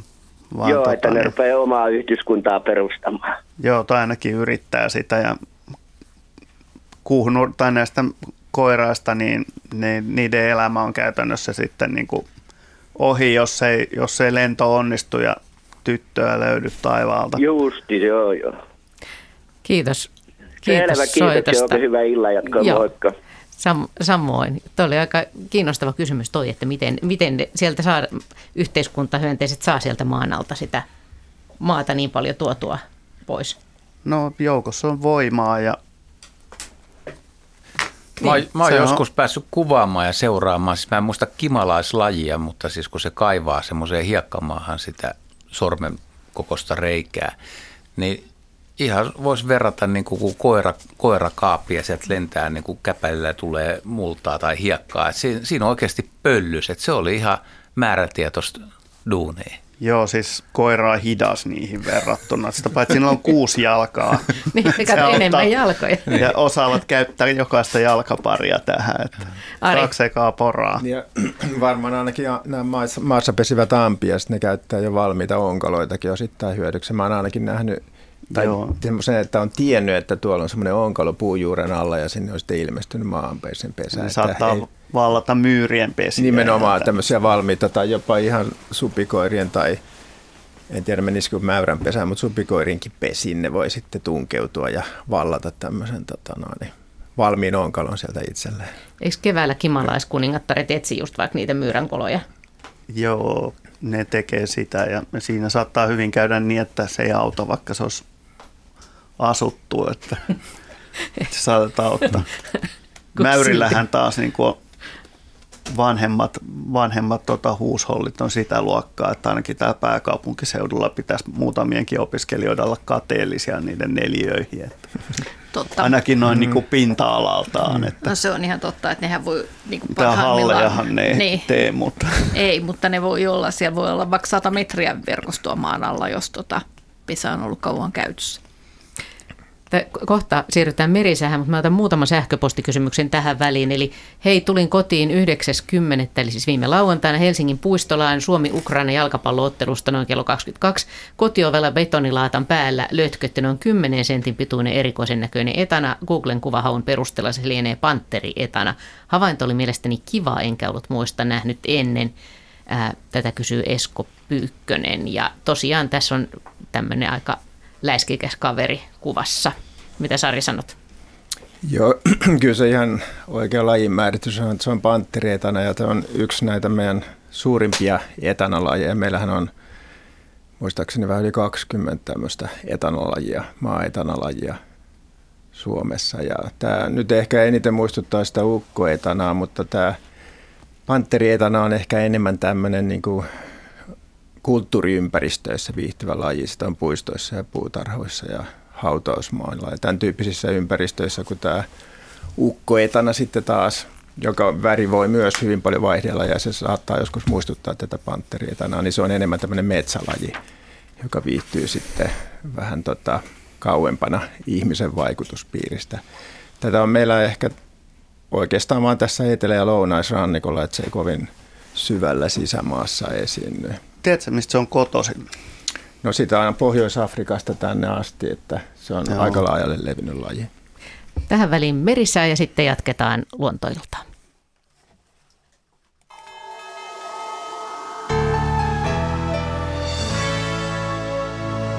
Merisää alkaa kovan tuulen varoituksilla. Perämeri etelätuulta päivällä 19 metriä sekunnissa, Selkämeri ja Merenkurkku etelän ja lounaan välistä tuulta päivällä 17 metriä sekunnissa ja Pohjois-Itämeri, Ahvenanmeri ja Saaristomeri etelän ja lounaan välistä tuulta päivällä 15 metriä sekunnissa.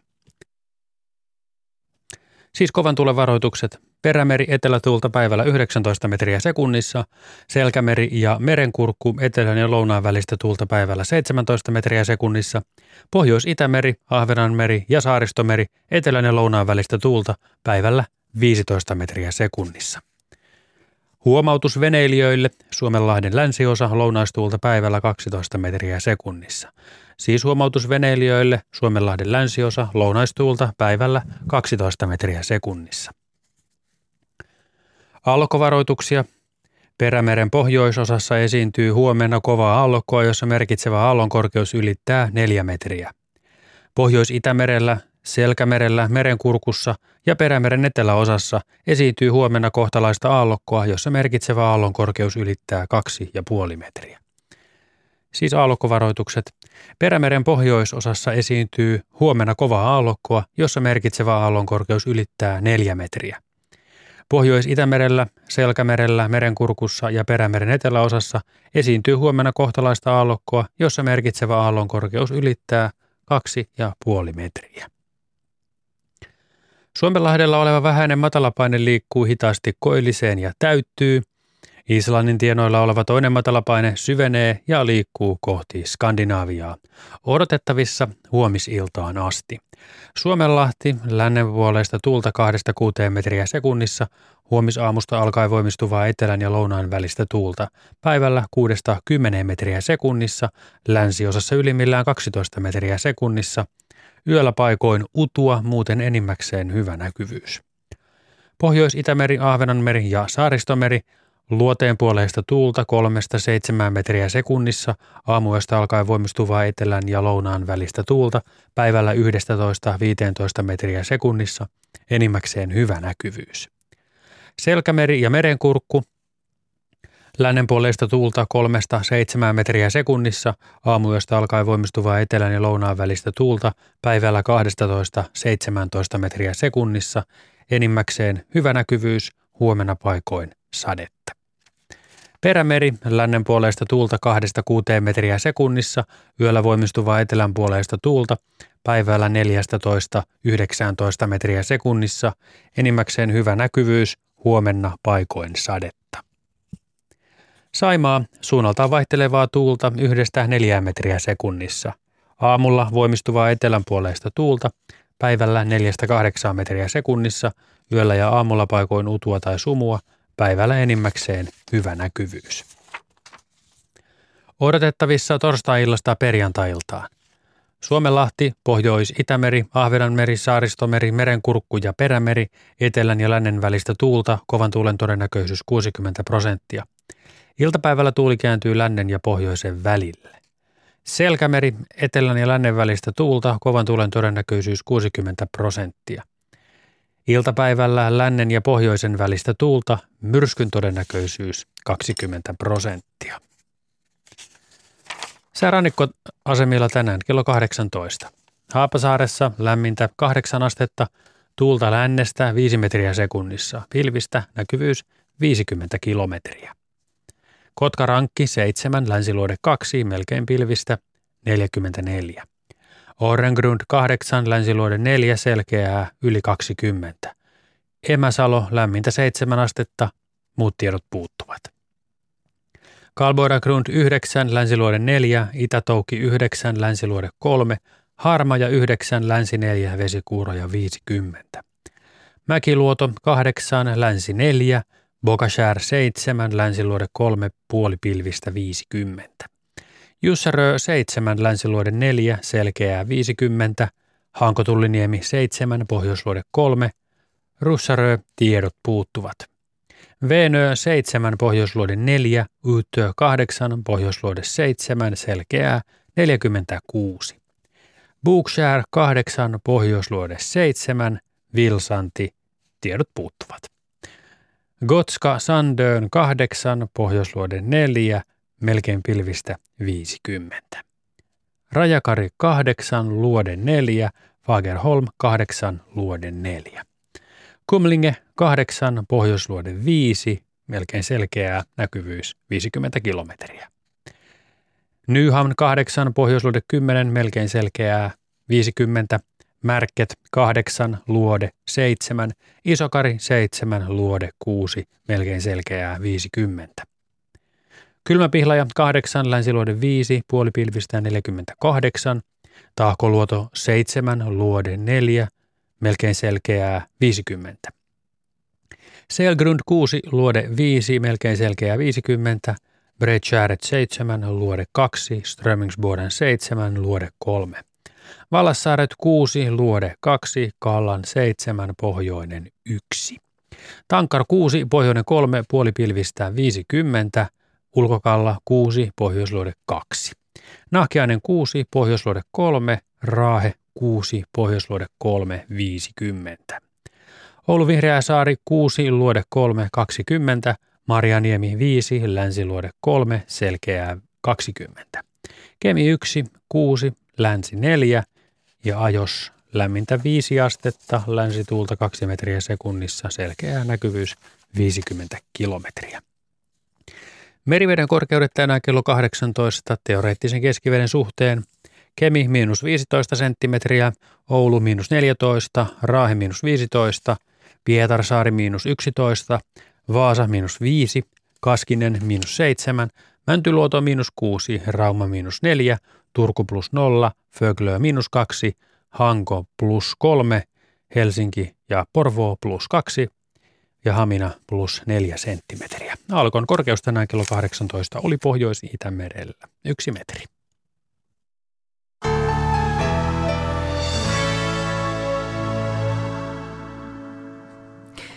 Ja luontoiltaa jatketaan vielä muutaman minuutin ajan. Otetaan tähän nyt näitä kommentteja. Siis tällainen kommentti on tullut, että Harja Lintu on pesinyt Porissa vuonna 1941. Ja sitten Tuomo on lähettänyt viestin, että tähän aikaan lokakuusta Utsioilla riekot täysin valkoisia ja usein tunturi musta. Silloin linnut ovat tosi arkoja ja hakeutuvat lumilaikuille ylätunturin. Tähän meidän värikeskusteluun, jota käytiin, jota ehkä käydään vielä lähetyksen aikana. Otetaan tähän muutama minuutti aikaa Henrylle, että poika vuoleskeli metsästä löydettyä keppiä ja puun sisältä paljastui näkyviin ohutta viivamaista jälkeä, joka oli kuin olisi kynällä piirretty. Mietittiin, että onkohan se ötökän tekemää vai jotain puun kasvujälkeä vai mitä. Tätä kysyvät Satu ja Oiva Helsingistä Munkkiniemestä. Ja no, sä oot nähnyt sen kuvan. Joo, mä näin sen kuvan päivällä ja kyllä taas mennään sienimaailmaan tällä kertaa aito sieni, että monet sienit, jotka lahottaa puita tai jotakin muuta, niin siinä on usein eri lajeja tai samalla eri yksilöitä, jotka jossakin vaiheessa törmäävät toisensa, kun rihmasto laajenee. Ja monilla sienilajeilla niin ne, ne tavalla pyrkivät kilpailemaan pois toisen osakkaan ja ne erittää orgaanisia yhdisteitä usein noissa, noissa soluissansa ja kun ne kohtaavat, niin tavallaan käyvät jonkinlaista pientä kemiallista sotaa ja tuollaisessa vyöhykkeessä, niin siinä on sitten alkanut aineiden tuotto ja ne pyrkivät tällä lailla niin tekemään itsenänsä elintilaa, mutta aika toivotonta taistelua se on, että, tai sitä ainakin pitäisi pystyä seuraamaan aika pitkään, että kuka tuosta pääsee voitolle vai loppuuko lahotettava sitä ennen. Se on aika hassun näköistä, kun on tosiaan ihan mutta, tuommoiset viiva, kynällä olisi vedetty tuommoisia mustia viivoja. Mutta samaa myöskin kivijäkälillä usein, niin niissä on myöskin noita, nehän on sieniä myöskin, ja ne syntyy myöskin tämmöisiä ruutukuvioita, kun eri jäkäläät kohtaavat samalla pinnalla. Ja sitten vielä tosi lyhyesti, Merike Turunen Joensuusta kysyy, että kun lehtivihreä häviää lehdestä, niin mikä aiheuttaa sen, että lehti muuttuu keltaiseksi tai punaiseksi? No keltainen väri siellä on pitkin kasvukautta, eli siellä on näitä aineyhdisteitä, jotka on mukana pelissä, mutta eivät näy sen vihreän takia. Ja punainen väri ja ne taas indusoituu siinä vaiheessa, kun lehtivihreä alkaa hajoamaan ja siirtyy talvivarastoon kasvin muihin osiin. Ja kaikki kasvithan sitä ei tee. Vaahteralla se on yleistä, pihlajalla yleistä ja tässä tänään aikaisemmin, tai oliko se eilen, kun Juhan kanssa keskusteltiin aiheesta, niin on arveltu, että se voisi liittyä puolustusmekanismeihin, mutta sitä ei tiedetä.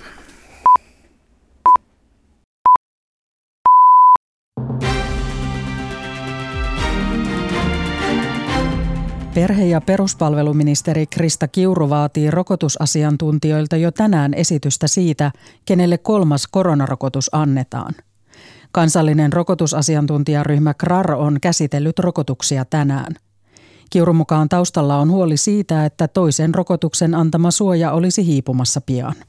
Todella toivon, että tänään saataisiin lopulta suosituksia aikaan. Sitä varten meillä on asiantuntijat, että he tekevät rokotteisiin liittyen suosituksia ja olen odottanut tätä kokousta juuri siksi, että me voisimme kertoa suomalaisille, miten kolmansien rokotusten osalta edetään. Kyllä sillä on kiire ensinnäkin sen takia, että ECDC varotti Suomea jo syyskuun loppupuolella siitä, että rokotteiden teho saattaa alkaa hiipua. Meidän täytyy muistaa, että riskiryhmäläisiä on alettu rokottaa tuolla kevät talvella. Hallitus viisikko ryhtyy etsimään keinoja, joilla kulttuurialan leikkaukset ensi vuodelle saataisiin peruttua. Hallitus aikoo etsiä kulttuurialan 18 miljoonan euron menetyksiin kompensaatiota lisäbudjetista. Syynä määrärahojen leikkauksiin ovat veikkauksen vähentyneet rahapelituotot. EUn komissio kannustaa jäsenmaita tukemaan pienituloisia sähkö- ja kaasulaskujen maksamisessa. EU on julkistanut toimenpidepaketin, jolla se patistaa jäsenmaita puuttumaan energian hinnannousun vaikutuksiin.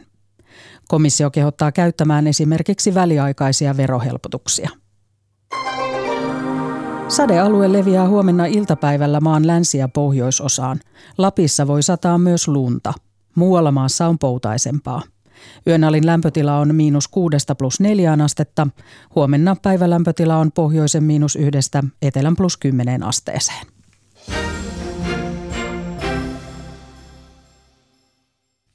Ja uutisten perään urheiluradio toimittajana Petri Sjöblom.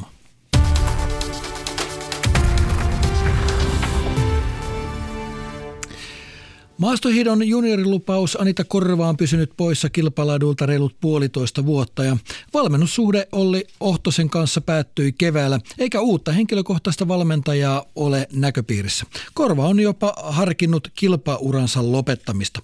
Korva kertoi Yle Urheilulle, ettei hän edes haaveile helmikuun Pekingin olympialaisista. Laaja Korvan haastattelu on luettavissa Yle Urheilun nettisivulta.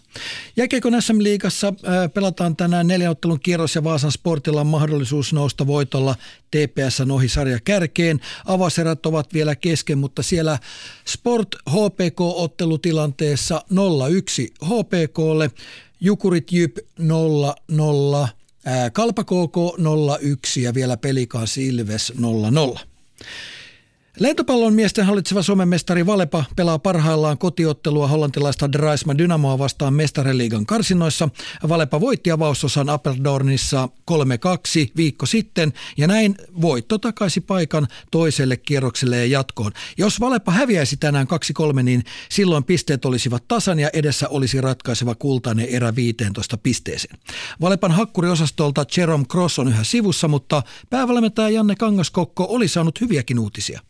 Kyllä mä siitä lähden, että tuota erittäin tiivis ja tunnelmainen kamppailu tulee taas, taas olemaan meillä, että siinä kaksi joukkuetta, jotka tuntee toisensa taas niin kuin paremmin, paremmin sen edellisen ottelun jäljiltä, niin tuota, varmasti on niin toisten, toisten kuviot ja metkut tiedossa. Valepan hakkuritilanne, se puhutti viime viikon otteluun lähdettäessä ja se taitaa vähän puhututtaa tänäänkin. Kuka aloittaa ykköshakkurina? Ää, kyllä me ää, samalla hakkurilla lähdetään kuin viime viikolla, eli Kavasin, Kavasin lähtee hakkuriksi, mutta tilanne on siinä mielessä ää, parempi kuin viikko sitten, että tuota, tarvittaessa Cross pystyy tulemaan myös kentälle. Mitäs muuten pelillisiä? Ensimmäisen ottelun jäljiltä ja sen jännityksen jäljiltä siinä tietysti tällaisilla pelutustempuilla pystyitte vähän horjuttamaan hollantilaisjoukkuetta, mutta entäs tänä iltana? Se yllätys on nyt nähty. No kyllä, tietenkin taktisia juttuja ollaan viilattu sitä mitä ensimmäisestä ottelusta saatiin irti. Ja tuota, kyllä niillä muutama jänis on, on hatussa niin sanotusti, että tuota, on muutamia variaatioita sitten mietitty, että että jos tarve on, niin on mitä käyttää. Näin Kangaskokkoa haastatteli Sari Sirkki ja Jarva. Ja Alberto Kavasin on siis Hakkurin paikalla ja avauserä on pelattu sen. Valepa voitti, johtaa siis ottelua 1-0, erälukemat 25-20 Valepalle. Ottelua voi seurata Yle Areenassa suorana ja jälkilähetys TV2 kello 21.55.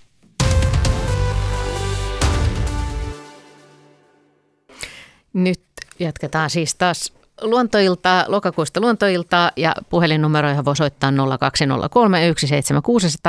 ja sähköpostiosoite on luonto.ilta.yle.fi. Ja tosiaan tunnin ajan vielä puhutaan Suomen luonnon ehkä syksyisistä aiheista tai saatan nyt soittaa kaikenlaista, mitä mieleen tulee Suomen luonnonvaraisista eläimistä ja – kasveista. Ja, mutta otetaan tähän alkuun, meillä on jo seuraava soittajakin siellä langan päässä, mutta puhutaan muutama hetki tästä orava, uiva, uimari-orava-videosta, joka löytyy siis Yle Luonnon nettisivulta ja sieltä löytyy myöskin muita Ylen, Ylelle tulleita, näitä tänne luontotoimitukseen tulleita luontovideoita, tosi hienoja. Mutta tämä orava, uimari-orava on aikamoinen. Mitä sä Heidi sanot?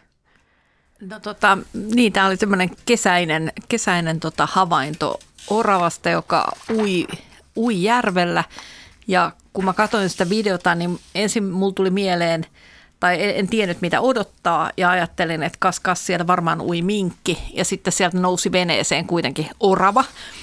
Ja, ja tota, mm, se oli selvästi sen verran väsähtänyt, että teki mieli jo nousta pois vedestä ja kyllä mä lähtisin siitä, että Oravallan ei ole mitään erityistä tarvetta uida. Että kyllä sinne veteen varmaan mennään lähinnä niin kuin jotain pakoon jossain äkillisessä tilanteessa jotain on mennyt pieleen. Tai sitten syystä tai toisesta ehkä nuori eläin hölmöyttää ja sellaista, että ei osaa oikein arvioida etäisyyksiä, niin lähtee ylittämään vesistöä.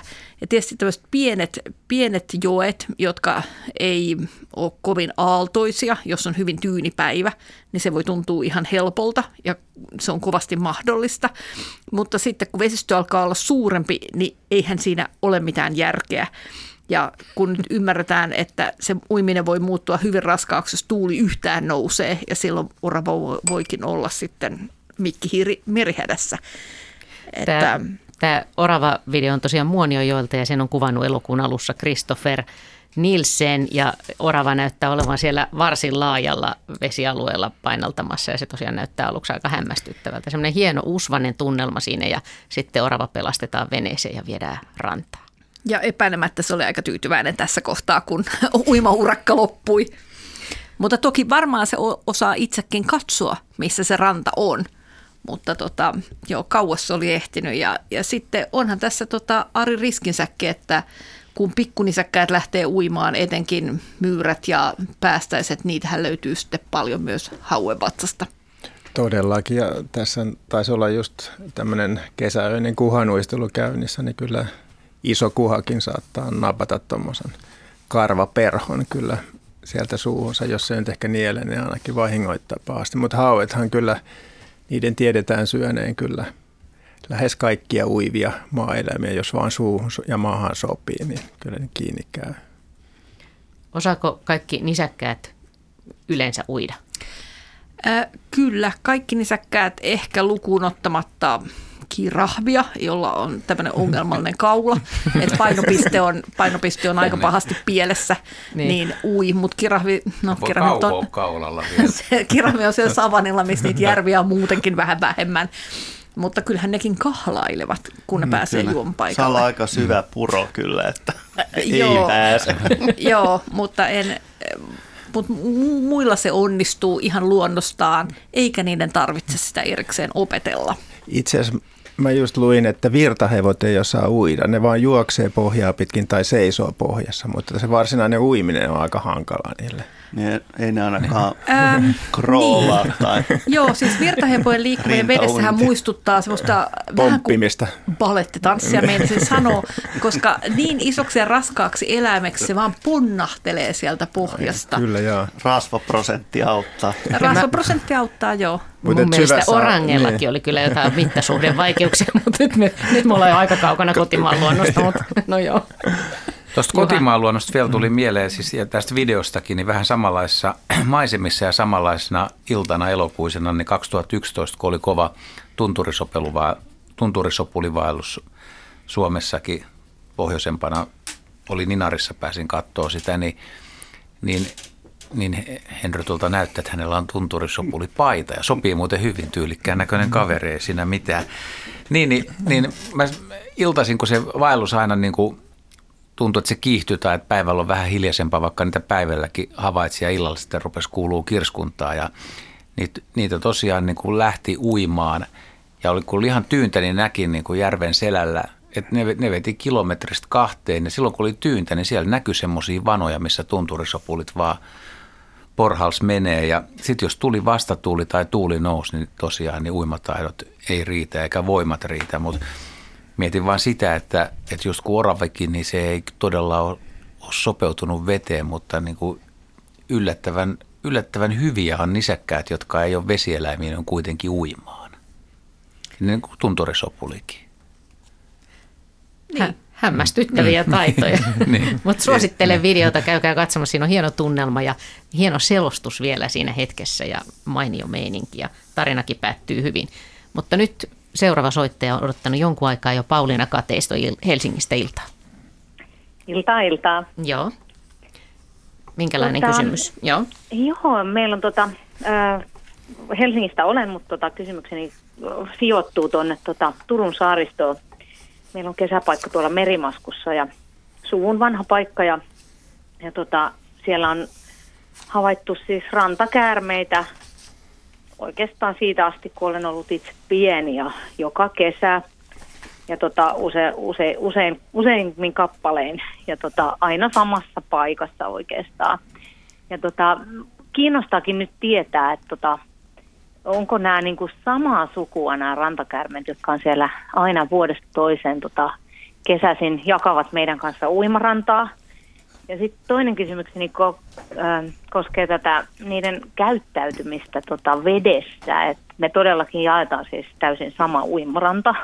Ja tota, varsinkin viime kesänä tuli uitua paljon ja, ja tota, niitä tuli havaittua myös siis paljon siinä, kun ollaan rannalla ja noustaan vedestä ja niin. Ja, ja tota, se rantaa, jos kuvailen vähän, niin se on sellainen tota, aika luonnontilassa oleva tota, merenranta, jossa on kaislikkoa.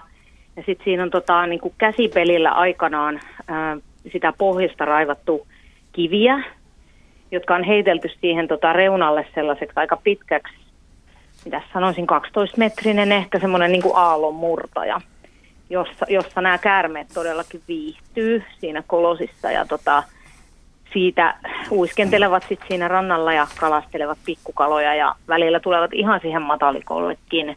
Mutta aika monesti ne ui siitä aallonmurtajalta sen noin viisi metriä leveän uimaranta, uimarannan ää, läpi sinne kaislikkoon toiselle puolelle. Eli käytännössä siitä meidän uimarannan niin kuin, poikki.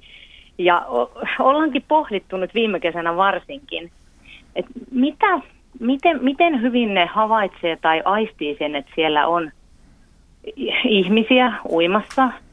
Olen käsittänyt, että ne on aika arkoja eläimiä. Vai tota, mitenkäs sitten sattuisi, jos me satuttaisiin jotenkin yhtä aikaa siihen uimaan ja, ja, ja käärme lähtisi sieltä tulemaan tai oltaisiin matalammassa kohdassa yhtä aikaa tai lapsi olisi vaikka uimassa. Miten tämmöinen rantakäärme käyttäytyy vedessä jos se törmää tai törmääkö se ihmiseen. Joo, tässä oli hyviä havaintoja ja hyviä kysymyksiä ja jos nyt lähdetään niistä rantakäärmeen aisteista liikkeelle, niin nehän ei kuule oikeastaan. Niille ei ole tämmöisiä niin kuuloon kehittyneitä korvia, mutta ne aistii kyllä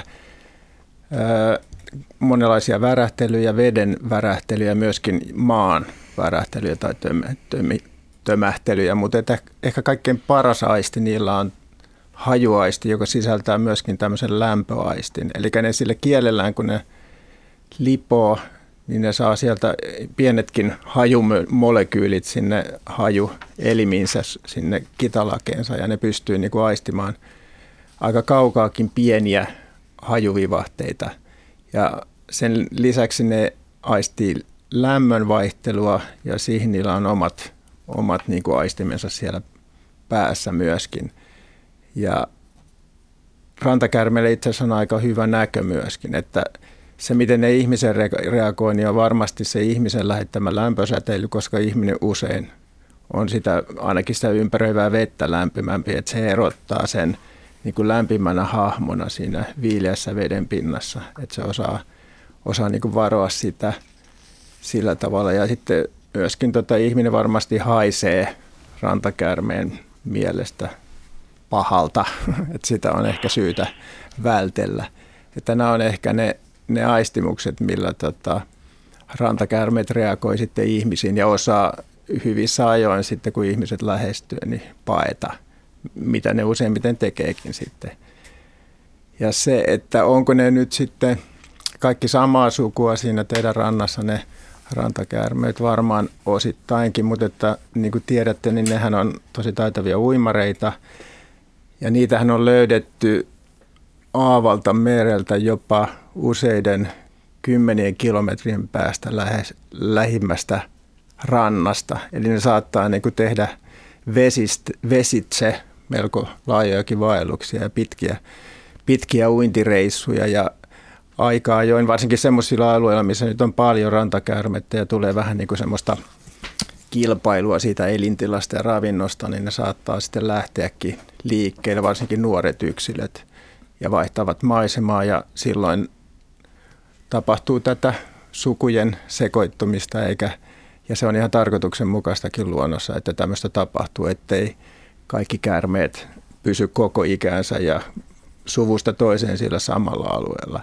Mutta tietysti tämmöiset alueet, missä paljon käärmeitä on, niin ne on tietysti käärmeille hyviä alueita ja sinne sitten hakeutuu myöskin tota, käärmeitä muilta alueilta. Et jos, on, jos siellä on hyvät nämä aallonmurteet, jos on suojapaikkoja, hyvät kalavedet, hyvät tota, auringonottopaikat siinä uimarannalla ja sitten tietenkin hyvät pesimäpaikat. Rantakäärmethän munii tämmöisiin useimmiten tämmöisiin luonnon rakkolevä penkkoihin, mitä meri on ajanut ylös ja siellä ne munat sitten hautoutuu sopivasti tämmöisessä tummassa rakkolevässä ja osita auringon vallon vaikutuksesta, niin jos nämä kaikki hyvät olosuhteet niin kuin samassa paikassa, niin se tietysti vetää puolensa näitä käärmeitä. Joo, kuulostaa, kuulostaa just meidän mökkirannalta. Mm. Tota, onko ne kesällä olevat, kun siinä näkyy useita käärmeitä myös, myös niin kuin tota yhtä aikaa, niin onko ne siis poikasia vai, vai elääkö ne, voiko useampi käärme elää niin kuin samassa paikassa noin sulassa no, Jos tota, loppukesällä on paljon pieniä käärmeitä, niin ne on varmasti poikasia kyllä, mutta että sehän tapahtuu se munien kuoriutuminen sitten vasta kesällä aika myöhään ja ne ensimmäisen kesän poikaset, niin ne, ne on tosi pieniä, ne on semmoisia ehkä lyijykynän mittaisia ja paksusiakin. Että jos semmoisia on paljon samassa paikassa, niin ne on tietysti poikasia, mutta sitten jos ne on sitä isompia, niin sitten ne on varmaan jo edellisten vuosien käärmeitä tai useamman vuoden ikäisiä käärmeitä. Joo, kyllä ne on selvästi isompia kaikki. Joo. Ihan ko- komeita ja hienoja otuksia on tullut seurattua nyt ihan tosi kiehtovia.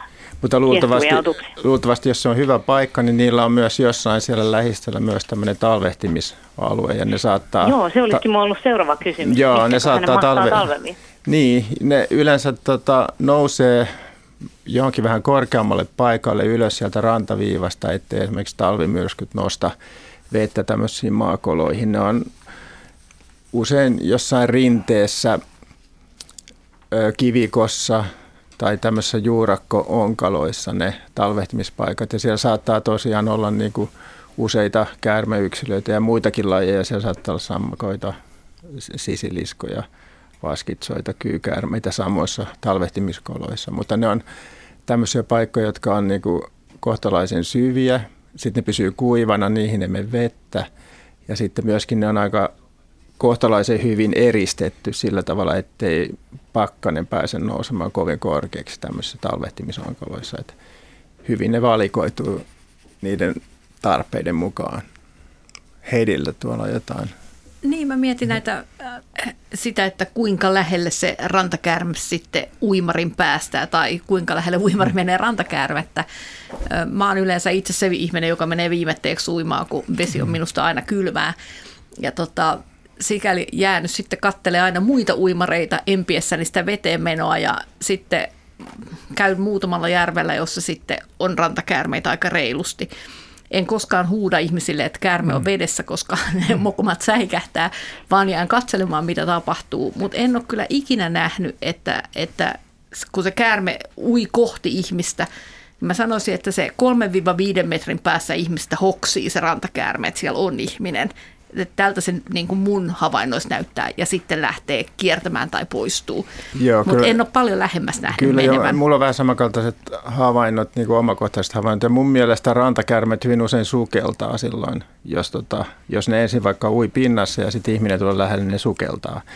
Ja silloin kun ne menee sinne pohjakivikkoon tai vesikasvien suojaan, niin ne saattaa niin kuin jäädä sinne ja silloin niitä saattaa päästä esimerkiksi sukeltamalla aika lähelle, jos snorklailee rauhallisesti, niin ne jotenkin tota, luottavaisemmin sitten, tai sitten ehkä ne ei pysty sitä lämpöhajuaistia siellä veden alla niin tehokkaasti hyödyntämään kuin maan pinnalla. Juhallakin oli joku jo, No mulla on omakohtaisia rantakärmekokemuksia useita, koska mm. olen viettänyt paljon aikaa Kumlingen Sahvenanmaalla ja Uuttöössä, missä on rantakärmeitä ja uinut niiden kanssa useita kertoja ja ihan oikein, että ne kyllä ne rantakärmeet pääsääntöisesti väistää aina ja kolme metriä riittää, riittää niille. Ja meillä oli Kumlingissa aikoinaan semmoinen rantakärme, joka oli siinä ihan pienen uimapaikan vieressä aina. Se meni kiven alle ja oli siitä ehkä vähän semmoinen epämääräinen fiilis mennä uimaan, kun tiesi, että se käärme on alle metrin päästä tai puolen metrin päästä, jos se vaikka lähtee uimaan, uimaan kohti, niin voi säikähtää ja okei, koskaan ei ole tapahtunut mitään, paitsi yhden kerran on vähän jännempi tarina. Silloin harjoittelin kellumista ja siinä oli myös ahvenvitaa ja tällaista ja oli kaunis kesäpäivä ja kelluskelin siinä ja sitten sit tuntui niin kuin tässä rinnan päällä jotain omituista ja kaulalla ja mä niin kuin ajattelin, että onko, onko mun niin kuin takertunut siihen vitakasvistoon jotenkin ja otin kiinni tästä kaulalta ja rinnan päältä ja lähti käärme liikkeelle. Se, se tuli mun rinnan päälle siis. Kelluva. Ja silloin, mä, silloin täytyy myöntää, että vaikka en ikinä julkisesti kanta myöntää, että vähän säikähti. Mutta tota säikähti ja sitten sit, no se käärme ui siitä pois sitten ja sitten mä uin rantaa ja seuraavana päivänä uudestaan uimaan. Ja, ei, mutta, mutta esimerkiksi opettavana tarina siinä, että ei se, ei se purru eikä mitään. Kyllä se käärmekin varmaan säikähti. Mutta oliko se siis rantakäärme? Ran, rantakärven nimenomaan. Ja, ja vielä tuossa pakko puuttua tähän, kun tämä, tämä uimahommahan on mielenkiintoinen ja saartenvallotus ja nämä, niin kuin puhutaan usein, että kyy on huonompi paljon uimaan kuin rantakärve, mutta kun katsoo Suomen näitä ihan ulkoluotoja, niin yllättäen sieltä löytyy kyitä varmaan jopa enemmän kuin rantakärmeitä, mikä kertoo siitä, että kumpikin laji on aika sankari levittäytyä tai uimari. Joo, se, se pitää paikkansa ja tuosta sun kellumisesta tulee mieleen, että aina kun käärmeen kohtaan niin semmoinen rauhallinen käyttäytyminen, jos nyt vedessä on, niin vaikka esimerkiksi kelluminen, niin se rauhoittaa kyllä sitä käärmettä ja se, sitä voi päästä lähestymään niin kuin aika huomattavan lähelle sen sijaan, jos siinä molskii ja seuhtoo. Ja samaten maalla liikkuessa, niin jos pysähtyy käärmeen nähdessään ja jos se käärme ei vielä ole lähtenyt liikkeelle, niin se saattaa pysyä siinä paikalla ja tarkkailla tilannetta, että miten, miten tämä tilanne kehittyy. Mutta tämmöinen rauhallinen käyttäytyminen ylipäätään, niin sillä pääsee niin kuin näkemään paljon enemmän ja kokemaan paljon enemmän kuin tämmöisellä melskaamisella. Kyllä se luuli, että sä oot semmoinen joku rantakallio siinä. Niin, se on niin, varmaan lämmin rantakallio. Niin, hyvin lämmin ja Tuli turvallinen ennen niin, kaikkea. Niin, niin, varmasti niin. se on sun kehon lämmön verrattuna siihen veden lämpöön niin aistinut ja ajattelee, että tuossa on tämmöinen mukava, mukava köllöttelypaikka. Ja tämä tarina on tosi.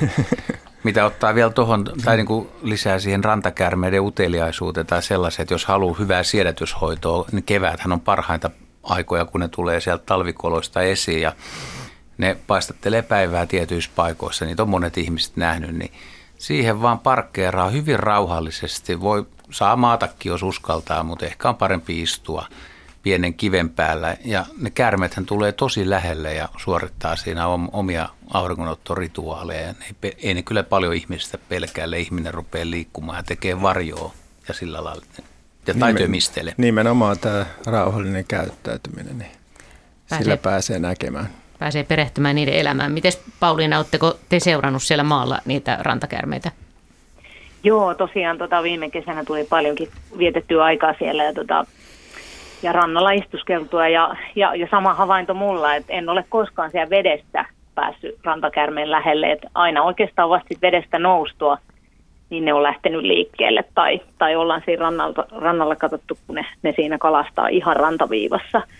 Ja, tota, ja vaikka on kuin yrittänyt, menisin hiljaa kahlaamaan, jos, jos käärme ui kauempana, niin ei sitä kovin lähelle kyllä pääse. Että mulla on samanlainen havainto, että kyllä se pakoon lähtee. No nyt ja Juhan, tuota, Juhan kellumiskonsti tuota, sitten käyttöön. Niin, tot, mun äiti kuuntelee nyt tätä samaa lähetystä, kun hän on ehkä se, joka on jännittänyt tätä rantakärmeiden kanssa uimista siellä. niin tota, tästä tuli nyt vaku, vakuudet sille, että ei tarvitse pelätä. Ei tarvitse pelätä. Hyvä. Kiitos soitosta. Kiitos paljon teille. Hei hei. Hei. Täällä on muuten kommenttina tullut Pertiltä, että Oravia on pienissäkin saarissa, eli uimalla ne ovat tahtoneet niihin varmaan mennä, tai sitten talvella jäätä pitkin. Vai mitä? Niin, toki talvella, talvella pääsee tietyllä tavalla helpommin, mutta silloinkin täytyy ylittää sitten se jääkenttä tai, tai luminen kenttä, jolloin sitten on alttiimpi petolinnuille, jotka on talvella harmillisen nälkäisiä myös. Vaara Me sekin. Otetaan väliin lyhyt sähköpostikysymys. Eli katajasta, millainen on katajan kukinta, tekeekö joka vuosi marjoja, kuinka vanhaksi kataja elää ja kasvaa ja onko katajia useampaa kuin yhtä lajia? Tämä kysyjänä on Leena Kolehmainen ja hänellä on sellainen havainto, että tänä vuonna on paljon marjoja ja vuosi sitten ei ollut marjoja juurikaan.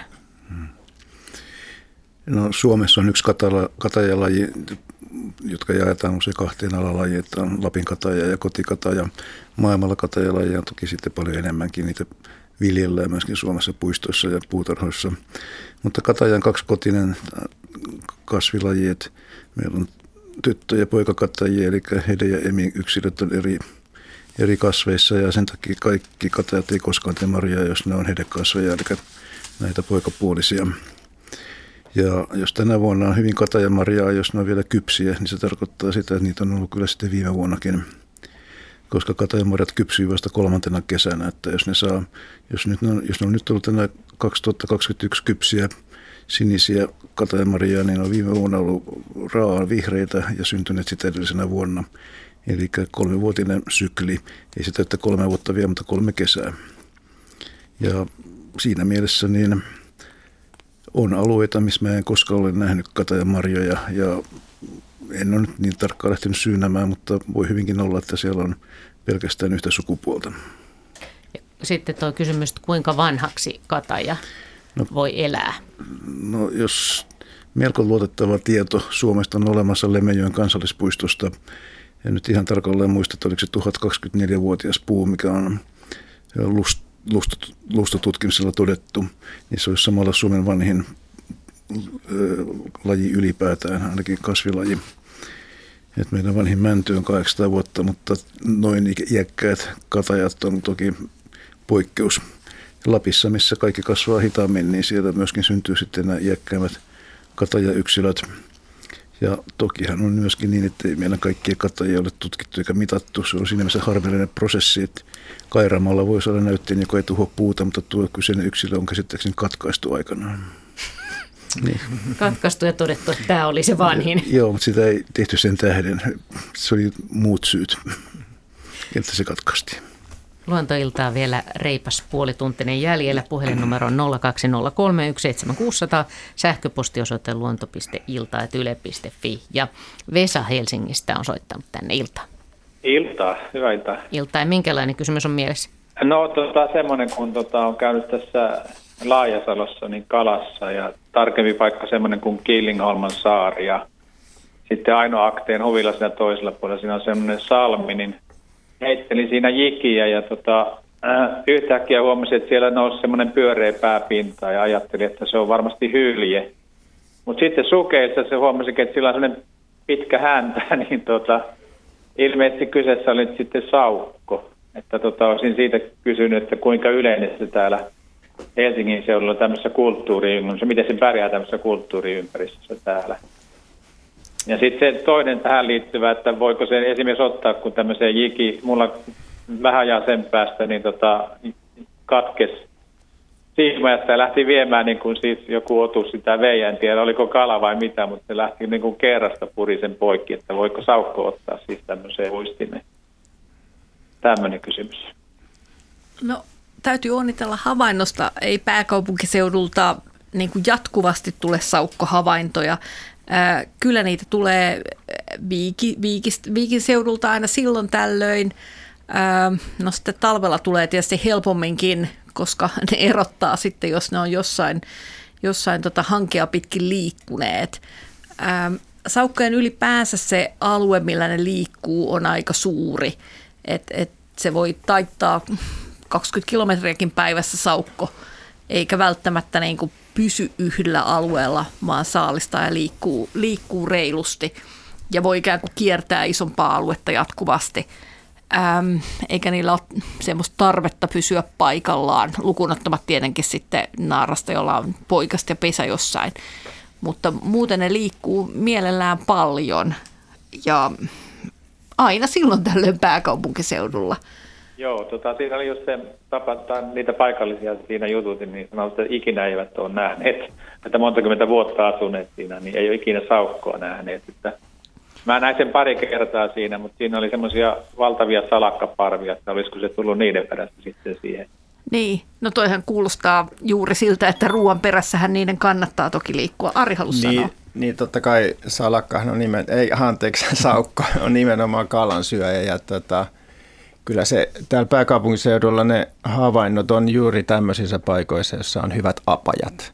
Että just tämä mun alus, alku tuossa insertissä mainitsemani Longinoja esimerkiksi, jossa on paljon taimenenpoikasia, niin siellä on joka talvi nähdään saukkoja, ne vie sieltä osansa. Samaten siinä vanhan kaupungin kosken tietä, millä missä on paljon kalaa, niin siellä myöskin saukkoja tavata. Ja myöskin nykyään saukko on levinnyt aika ilahduttavasti myöskin tänne meren rannikolle. Suomenlahdellakin ja myöskin jo aika ulos saaristoonkin, että niitä voi nähdä aika ulkonakin. Ja usein, usein se liittyy semmoisiin paikkoihin, missä niillä on syötävää sitten. Että esimerkiksi just nämä Helsingin salmet, joihin just nimenomaan tähän aikaan vuodesta salakat parveltuu ihan massoittain ja siellä on muitakin särkikaloja, niin, niin toden totta ne vetää myöskin saukkoja puoleensa. Mutta niin kuin Heidi mainitsi, niin saukko, varsinkin nämä nuoret koiraat, ne viettää sitten ensimmäisinä vuosina on aika tämmöistä laajalle kiertelevää elämää, että ne ei välttämättä pysy pitkiä aikoja samassa paikassa, mutta niillä saattaa olla monta tämmöistä apajapaikkaa, jota ne sitten talven, syksy- ja talven mittaan sitten vaihtaa ja kiertää näitä paikkoja. Ja toihan talvella näkyykin just sillä, että sitten jos näiden apajapaikkojen välillä on maata, niin sitten saattaa taivaltaa, taivaltaa niin kuin useamman kilometrinkin maata pitkin ja etsiä sitten sitä seuraavaa avovettä, jossa on helppo käydä kalassa. Kyllä, kyllä. Ja Santahaminassa on niin. Siellä on myös. ollut tota, niin, Joo. tiettävästi saukkoreviiriä. Mutta sitten tämä kysymys, sit, että tarttuuko se tämmöiseen jigivieheeseen, niin en usko, että se saukko siihen tarttuu. Mutta et, mä oon kuullut muualtakin tämmöisiä, tämän tyyppisiä havaintoja, että, että tota jigissä oleva ahven, niin se saattaisi kiinnostaa saukkoja, se saattaisi sen napata – että jos sulla on ensin tarttunut siihen jikiin ahven ja sitten saukko on havainnut, että siellä päristelee tämmöinen kala, joka ei pääsekään niin herkästi karkuun, niin se saattaa sen napata. Samankaltaisia havaintoja joiltakin uistelukalastajilta semmoisilla vesillä, missä hylkeitä liikkuu, niin hylkeetkin saattaa oppia tähän, että jos siellä uistimen päässä on kala, niin se on helpompi saalis, kun se lähtee, kuin että lähtee tavoittelemaan jotain tuommoista vapaana uivaa kalaa. Niin kyllä, kyllä nämä on fiksuja otuksia nämä nisäkkäät, ja ne oppii tietyille tavoille ja oppii käyttämään hyödyksi myös ihmistä tämmöisissä Joo. ruoanottotilanteissa tai ravinnonhankintatilanteissa. Ei kannata kovin kauan väsytellä sitä kalaa Kyllä, joo, joo. Samalla reissulla tosiaan näin siinä myös rantakäärmeen siinä ihan, että tuota, ihan mukavia havaintoja. Niin, se saattaa olla myös näiden salakoiden perässä, että se maistuu Joo. varmasti yhtä lailla rantakäärmeelle tämä kalaravinto. Mutta jännä, että tuossa melkein niin kuin ihan tämmöistä rakennetussa ympäristössä näkee. Niin, ehkä se mitä on maalla, niin ei sitten kuitenkaan mm. häiritse. Tietysti veneliikennettä on aika paljon. Joo, kyllä, joo. Kiitokset. Kiitos. Kiitos soitosta. Kiitos paljon. Joo, kiitos. Otetaan tähän väliin yksi sähköpostikysymys. Anne Ylikarhu kysyy ja hänen poikansa 12-vuotias Vili, eli Poikani Vili sai viime viikonloppuna Sipoossa papan ja serkun kanssa noin nelikiloisen hauen, joka laitettiin yöksi sumppuun. Aamulla sumpussa odotti yllätys. Joku oli käynyt syömässä haukea.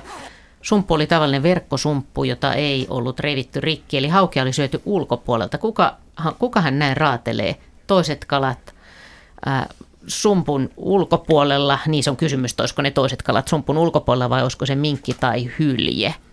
Sumppu ei pohjassa, vaan roikkui laiturilta noin puolentoista, met- puolitoista metriä syvässä vedessä.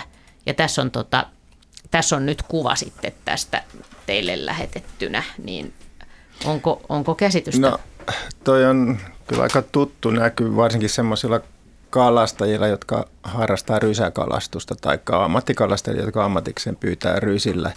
Ja jos ne rysät on semmoista havasta, semmoista pehmeitä havasta, jota hylje pystyy niin kuin siitä läpi puremaan, niin ne nimenomaan tekee just, just tämmöistä harmaa hylkeet siis, että, että jos se kala, esimerkiksi lohirysässä lohi on tätä verkkohavasta vasten, niin se puree siitä niin kuin läpi siitä paloja. Tavallaan niin kuin kalastajat sanoivat, että ne imeskelee nämä kalat lihattomiksi siitä rysän läpi. Ja nykyään tota, on semmoisia materiaaleja, näissä pyydyksissä, että hylkeet ei pysty puremaan sitä rikki, niin ne tekee just nimenomaan ton näköistä jälkeä. Et mä kyllä epäilen, että siinä on harmaa hylje käynyt siinä laiturin viedessä. Ja nehän on myös fiksuja otuksia. Että jos tämmöinen ruoka pöytä katetaan niille, joku sumppu tai rysänen oppii hyvin nopeasti käymään siellä. Tai miksei verkkokin, kalaverkkoja, tietysti kalastajan harmiksi ne käy tyhjentämässä sitten nämä helposti saatavat ruokapöydät mieluummin kuin uiskentelee niin kuin vapaana viuhtovien kalojen perässä. Että fiksuja otoksia. Meillä on seuraava soittaja valmiina, mutta otetaan tähän väliin kuitenkin nämä kuvalliset kysymykset, joita on siis vielä kaksi. Se ensimmäinen orava kysymys käsiteltiin jo silloin ihan lähetyksen alussa, ja nämä löytyy siis yle.fi kautta luonto täältä sivulta. Ja tämä ensimmäinen kysymys kuuluu, että, että miten paljon näitä virtavästäräkkejä Suomessa esiintyy. Netissä oli tarjolla kahdenlaista tietoa. Toinen asia on, että onko niin, että nuori virtavästäräkki saa tuon kauniin keltaisen värinsä vasta pienellä viiveellä. Kuva, joka täältä siis löytyy, on Merikarvian Lankoskelta syyskuussa. Syyskuun alussa Israel Steenman kysyy tätä. Mitäs Juha sanot?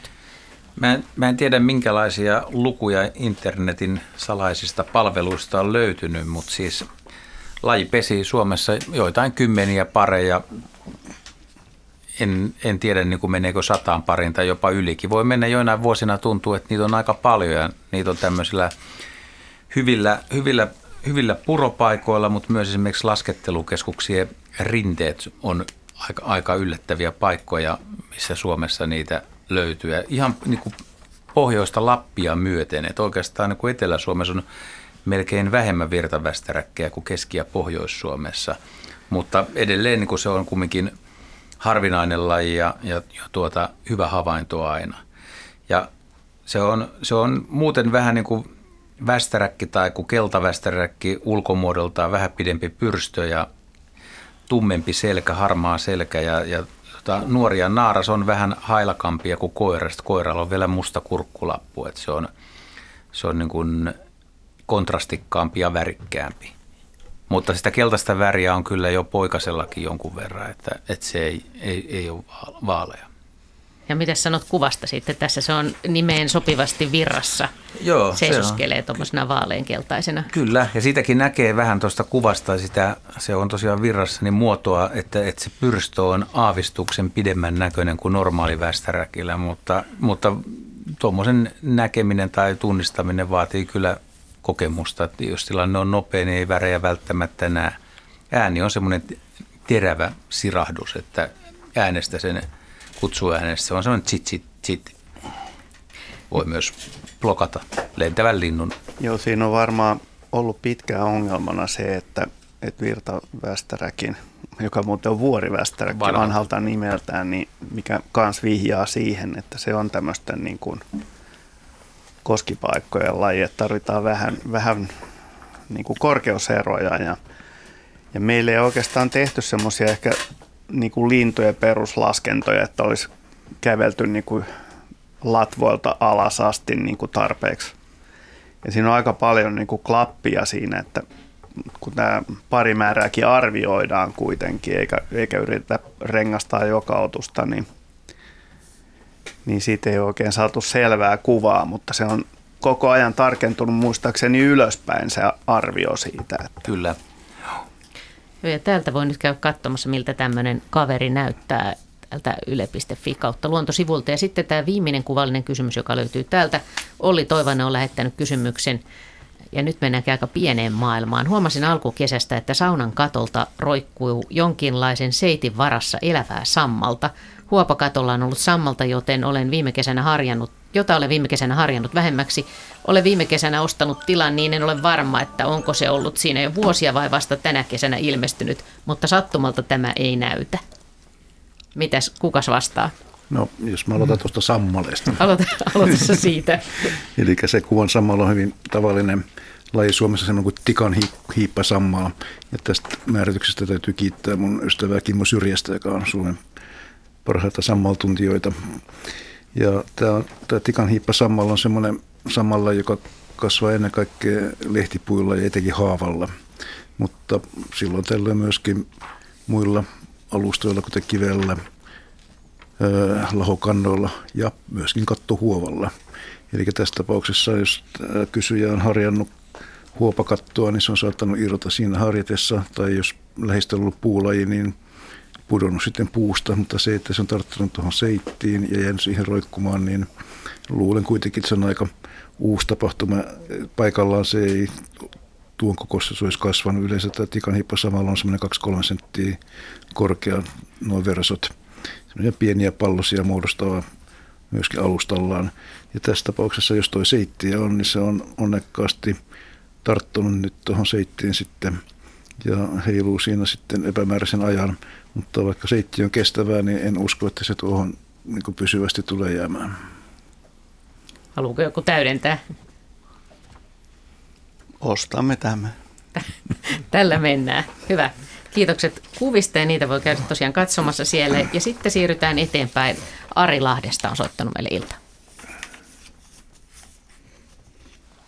Iltaa. Iltaa. Joo, ja minkälainen kysymys on mielessä? Mulla on semmoinen kysymys. Tässä on näitä lintuja ja värejä käsitelty aikaisemmin, mutta mä itse harrastan tuommoista metsäkanalintumetsästystä tämmöisellä niin sanotulla hiivintämenetelmällä, eli en käydä, käytä koiraa, vaan pyrin lähestymään lintua mahdollisimman varovasti ja huomaamattomasti ja, ja sitten, sitten ammun, jos pääsen ampumaan ja ehdin ampumaan. Ja nyt te, tässä on vähän metsästäjien välillä kiistaa siitä tai eri koulukuntia, että onko sillä väliä, minkä värinen metsästysasu sulla on. Et, jotkut käyttää tämmöistä kirkkaa neon oranssia, vähän niin kuin hirvimetsälläkin, ja jotkut taas sit pyrkii pitä, pitämään mahdollisimman niin kuin maaston väristä asua. Ja tässä nimenomaan ei ole kyse niin kuin kyttäysmetsästyksestä, vaan nimenomaan liikutaan ja kävellään metsässä. Ja pyritään niin kuin tavallaan yllättämään lintuja. Erottaako lintu nyt sitten sen kirkkaan oranssin sieltä paremmin kuin jonkun muun värin? Eli miten ne, nä- miten ne kanalinnut näkee värejä? Haluaako joku muu, ottaako joku perehtynyt tuohon? Niin. Lintujen perusvärinäkö on parempi kuin ihmisellä, että kysymys oikeastaan on niin kuin sillä, että kuinka huonosti me nyt sitten nähdäänkään näitä värejä ja ja lintujen tapauksessa kyse on tietysti siitä, että näkee ultravioletin, joka on oikeastaan vähän tämmöinen ultraviolettiväri. Voi olla monen, monenkin meidän silmissä erilaisen värin niin kuin osa tai päällä tai miten se nyt ottaa. Että, että esimerkiksi vaikkapa nyt niin yleinen lintulaji kuin talitiainen, niin koirat ja naaraat näkee talitiaiset itse, että kumpiin ne on. Ja me ihmetellään, että miten ne erottaa sen. Ja, Joo. ja tietysti vähän vihjanommastahan kanalintujen tapauksessa on se, että, että noin sekä teeret että metsot, niin, niin tuo punainen väri ainakin on aika konkreettinen, että aika monikin on saanut omakohtaisia kokemuksia hankkia lippiksestä tai jostain vastaavista niin kuin vähän sinne päin ja oikeassa kohdassa olevista niin kuin asuvalinnoista, että, että niin ne saattaa soidin aikaa niin kuin saada tällaisia niin kuin lievää suurempia tunteita aikaan. Että, Aha, että okay. Kyllä niillä ehdottomasti on erittäin, erittäin hyvä värinäkö jos katsoo esimerkiksi tiettyjen kanalintujen sulkia ja varsinkin keväällä, niin saattaa huomata, että niissä on rakennevärejä, joihin liittyy esimerkiksi juurikin näitä ultraviolettiväriheijastuksia ja ja sitten jos ajattelee, että että osa, osa niin kuin pedoista, jotka ahdistelee lintuja, on nisäkkäitä ja monet nisäkäspedot on aika surkealla värinäöllä varustettuja, niin, niin siinä voi tehdä kaksipuolisia tutkimuksia, että, että tietyllä valokäytöllä voidaan saada näkyviin fluoresenssi, joka tuohon ultraviolettiin liittyy ja, ja nähdä, että, että missä kaikkialla sitä on – kanalinnulla luultavasti ainakin soidin aikaa veikkaisi, että se on lähes U, pelkkää uv se, se meidän silmissä musta väri. Ja vastaavasti, jos miettii, että miltä, miltä nämä linnut sitten itse kaikessa koreudessaan näyttää jonkun koiran tai koiraeläimen tai kissaeläimen, ja kissathan näkee jossain määrin ultraviolettia, niin silmissä, niin nehän on tietysti ihan erinäköisiä sitten. Ja, ja varmaan esimerkiksi Ilveksen lintun metsästystaitoihin, niin siinä on ultravioletin tunnistamisella niin kuin merkittävä osuus, että kaskun sillä aina käykin flaksi, kun se nappaa jotakin tuolla. Ja kotikissasta voi tietysti sanoa ikävä kyllä täysin samaa. Että. Joo, Ari. Kyllä, kyllä. No, mä tuota, itse on, kun mä oon ollut epävarma tästä, ja on tietysti vieläkin jonkun verran, niin olen sitten kokeillut, että joskus mä laitan tämmöisen oranssivärisen kirkkaan liivin ja joskus käytän sitten jotain perusvihreitä tai semmoista vähän ma- suorastaan maastoasua.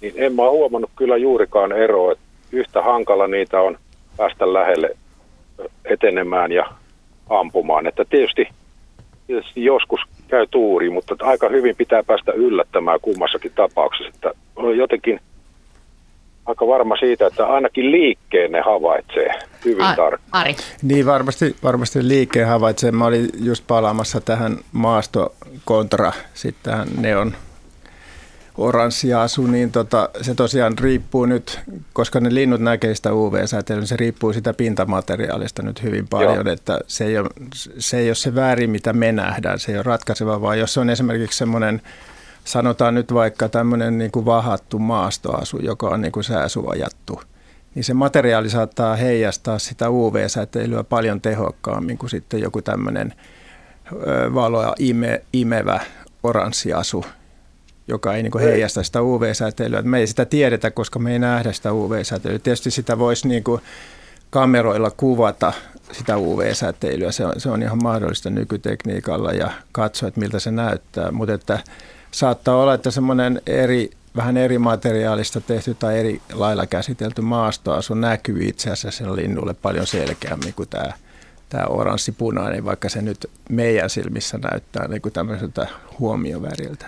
Ja jos sitä okay. haluaa testata, niin eihän sitä tarvitse ostaa kuin noita UV-mustavalo lampu, melkein ihan mikä tahansa, ja sillä saa aika hyviä spektaakkeleita, varsinkin kesäöinä aikaiseksi, että kun porukka luulee, kun se ei näy ollenkaan ihmisille, niin kun on niin paljon hajavaloa, että, että jos sä satut suoraan katsoa lampuun, niin ihmiset, ihmiset ei näe sitä, ja ne on jo niin kuin 30 metrin päässä, jengi rupeaa ihmettelemään, että miksi meidän valo on niin kuin paidat hohtaa kun siinä on fluoresenssia. Ja, mutta mä sanoisin, että niin kuin toi maastoasussa niin kuin lintujen kannalta, niin kun on saaliseläimiä, ne katsoo aina, että löytyykö jostakin pedon katse. Eli jos pystyy niin kuin häivyttämään silmien, silmien tota, tämän niin kuin, niin kuin meillähän on pedon katse, kun me on silmät lähellä toisiaan. Eli me arvi, arvioidaan hyvin etäisyyksiä sen ansiosta, että meillä on kunnolla stereonäkö niin jos tämän pystyy niin kuin tämän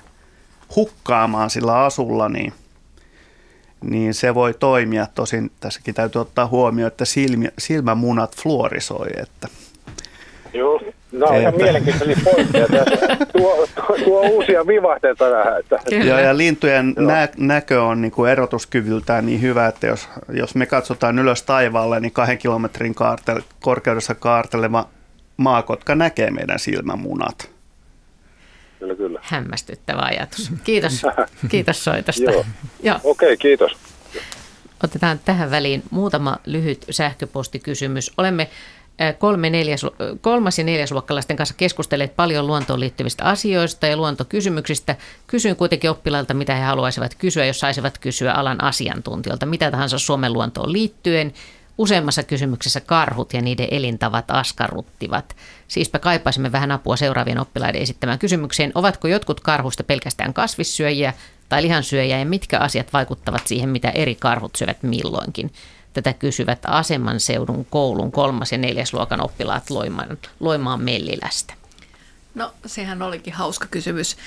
Ähm, jos katsoo karhun hampaita, niin näkee, että siellä on sellaisia hampaita, jotka on tämmöisiä lihansyöntiin sopivia, mutta siellä on hampaita, jotka on myös kasvisruoan syöntiin sopivia.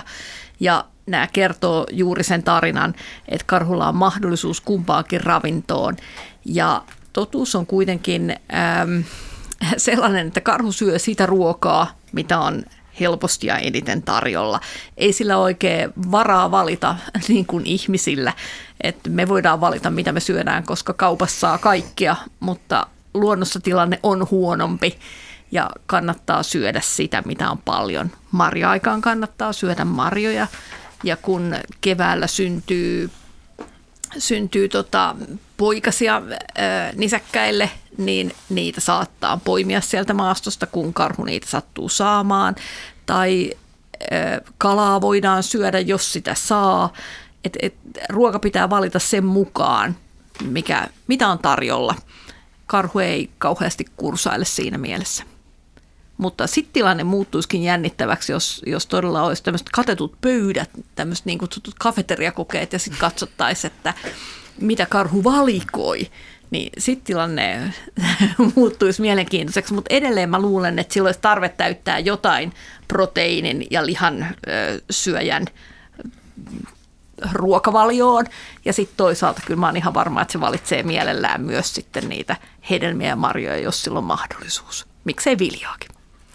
Toinen sähköpostikysymys. Juha-Pekka Pystynen kysyy sammakon syksyisestä kurnutuksesta – että en ole tähän syyskunnotuksen aiemmin törmännyt, mutta nyt syyskuun lopussa mökillämme ruovedellä kurnutusta sai kuunnella. Parhaimmillaan kolme sammakkoa viestittivät samaan aikaan.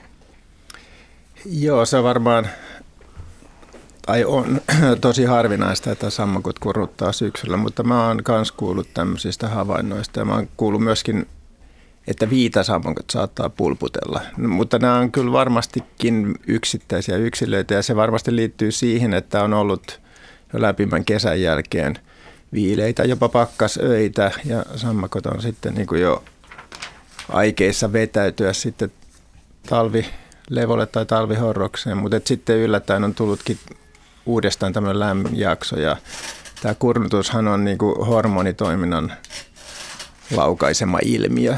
Eli ni, niillä on saattanut tapahtua sitten tämmöisten oikullisten sääolosuhteiden vuoksi niin tämmöistä epänormaalia hormoni eritystä, joka saa ne sitten kurnuttamaan tai viitasammakot pulputtamaan. Että näistä on nyt havaintoja erityisesti tänä syksynä ollut. Joo, ja se on vielä tämä ilmiö niin kuin on siinä mielessä hupaisa, että siihen halpaan menee niin kuin osa eläin- ja kasvikunnasta ihan kunnasta joka vuosi melkeinpä. Niin kuin, ja esimerkiksi me, meillä on havaintoja tältä syksyltä jo niin kuin perhoslajista, jotka oikeasti lentävät keväällä. Että. Hämä, hämääntyvät. Tota, Sitten meillä on tämän lehtopöllykysymys. Pihassani Mäntsälässä syyskuussa kello 23 niin kuului, kuului lehtopöllön ääntelyä ja kuuluu usein iltaisen, kun tulee pimeää. Ja olen seurannut muutamia keskusteluavauksia, joissa ihmiset ovat kuulleet mahdollisesti juuri näiden äänitteiden kaltaisia ääniä yöllä, mutta eivät ole tienneet, mikä eläin olisi kyseessä. Saija kysyy tätä lehtopöllön ääniasiaa. Tuleeko se ääni tässä? Kuunnellaan lehtopöllön ääntä. se on sitten?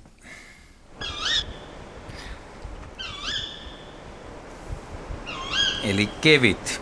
Se on kutsuääni sekä kuoresta ja naaras päästää tällaista ääntä. Ja tämä lehtopöllöjen syysääntely, niin mä jäin miettimään tätä sammakko, sammakoiden ja perhosten ja ehkä kukkienkin syyskukintaa, mutta, mutta lehtopöllöjen syyssoidin taas ei ole mitenkään väärin ajoitettu tai mitenkään poikkeava, koska sillä syyssoitimella nyt ei vielä pyritä keväiseen paritteluun eikä kevätään ja tämähän nyt ei ole soidin huuto, vaan tosiaan kutsuääni.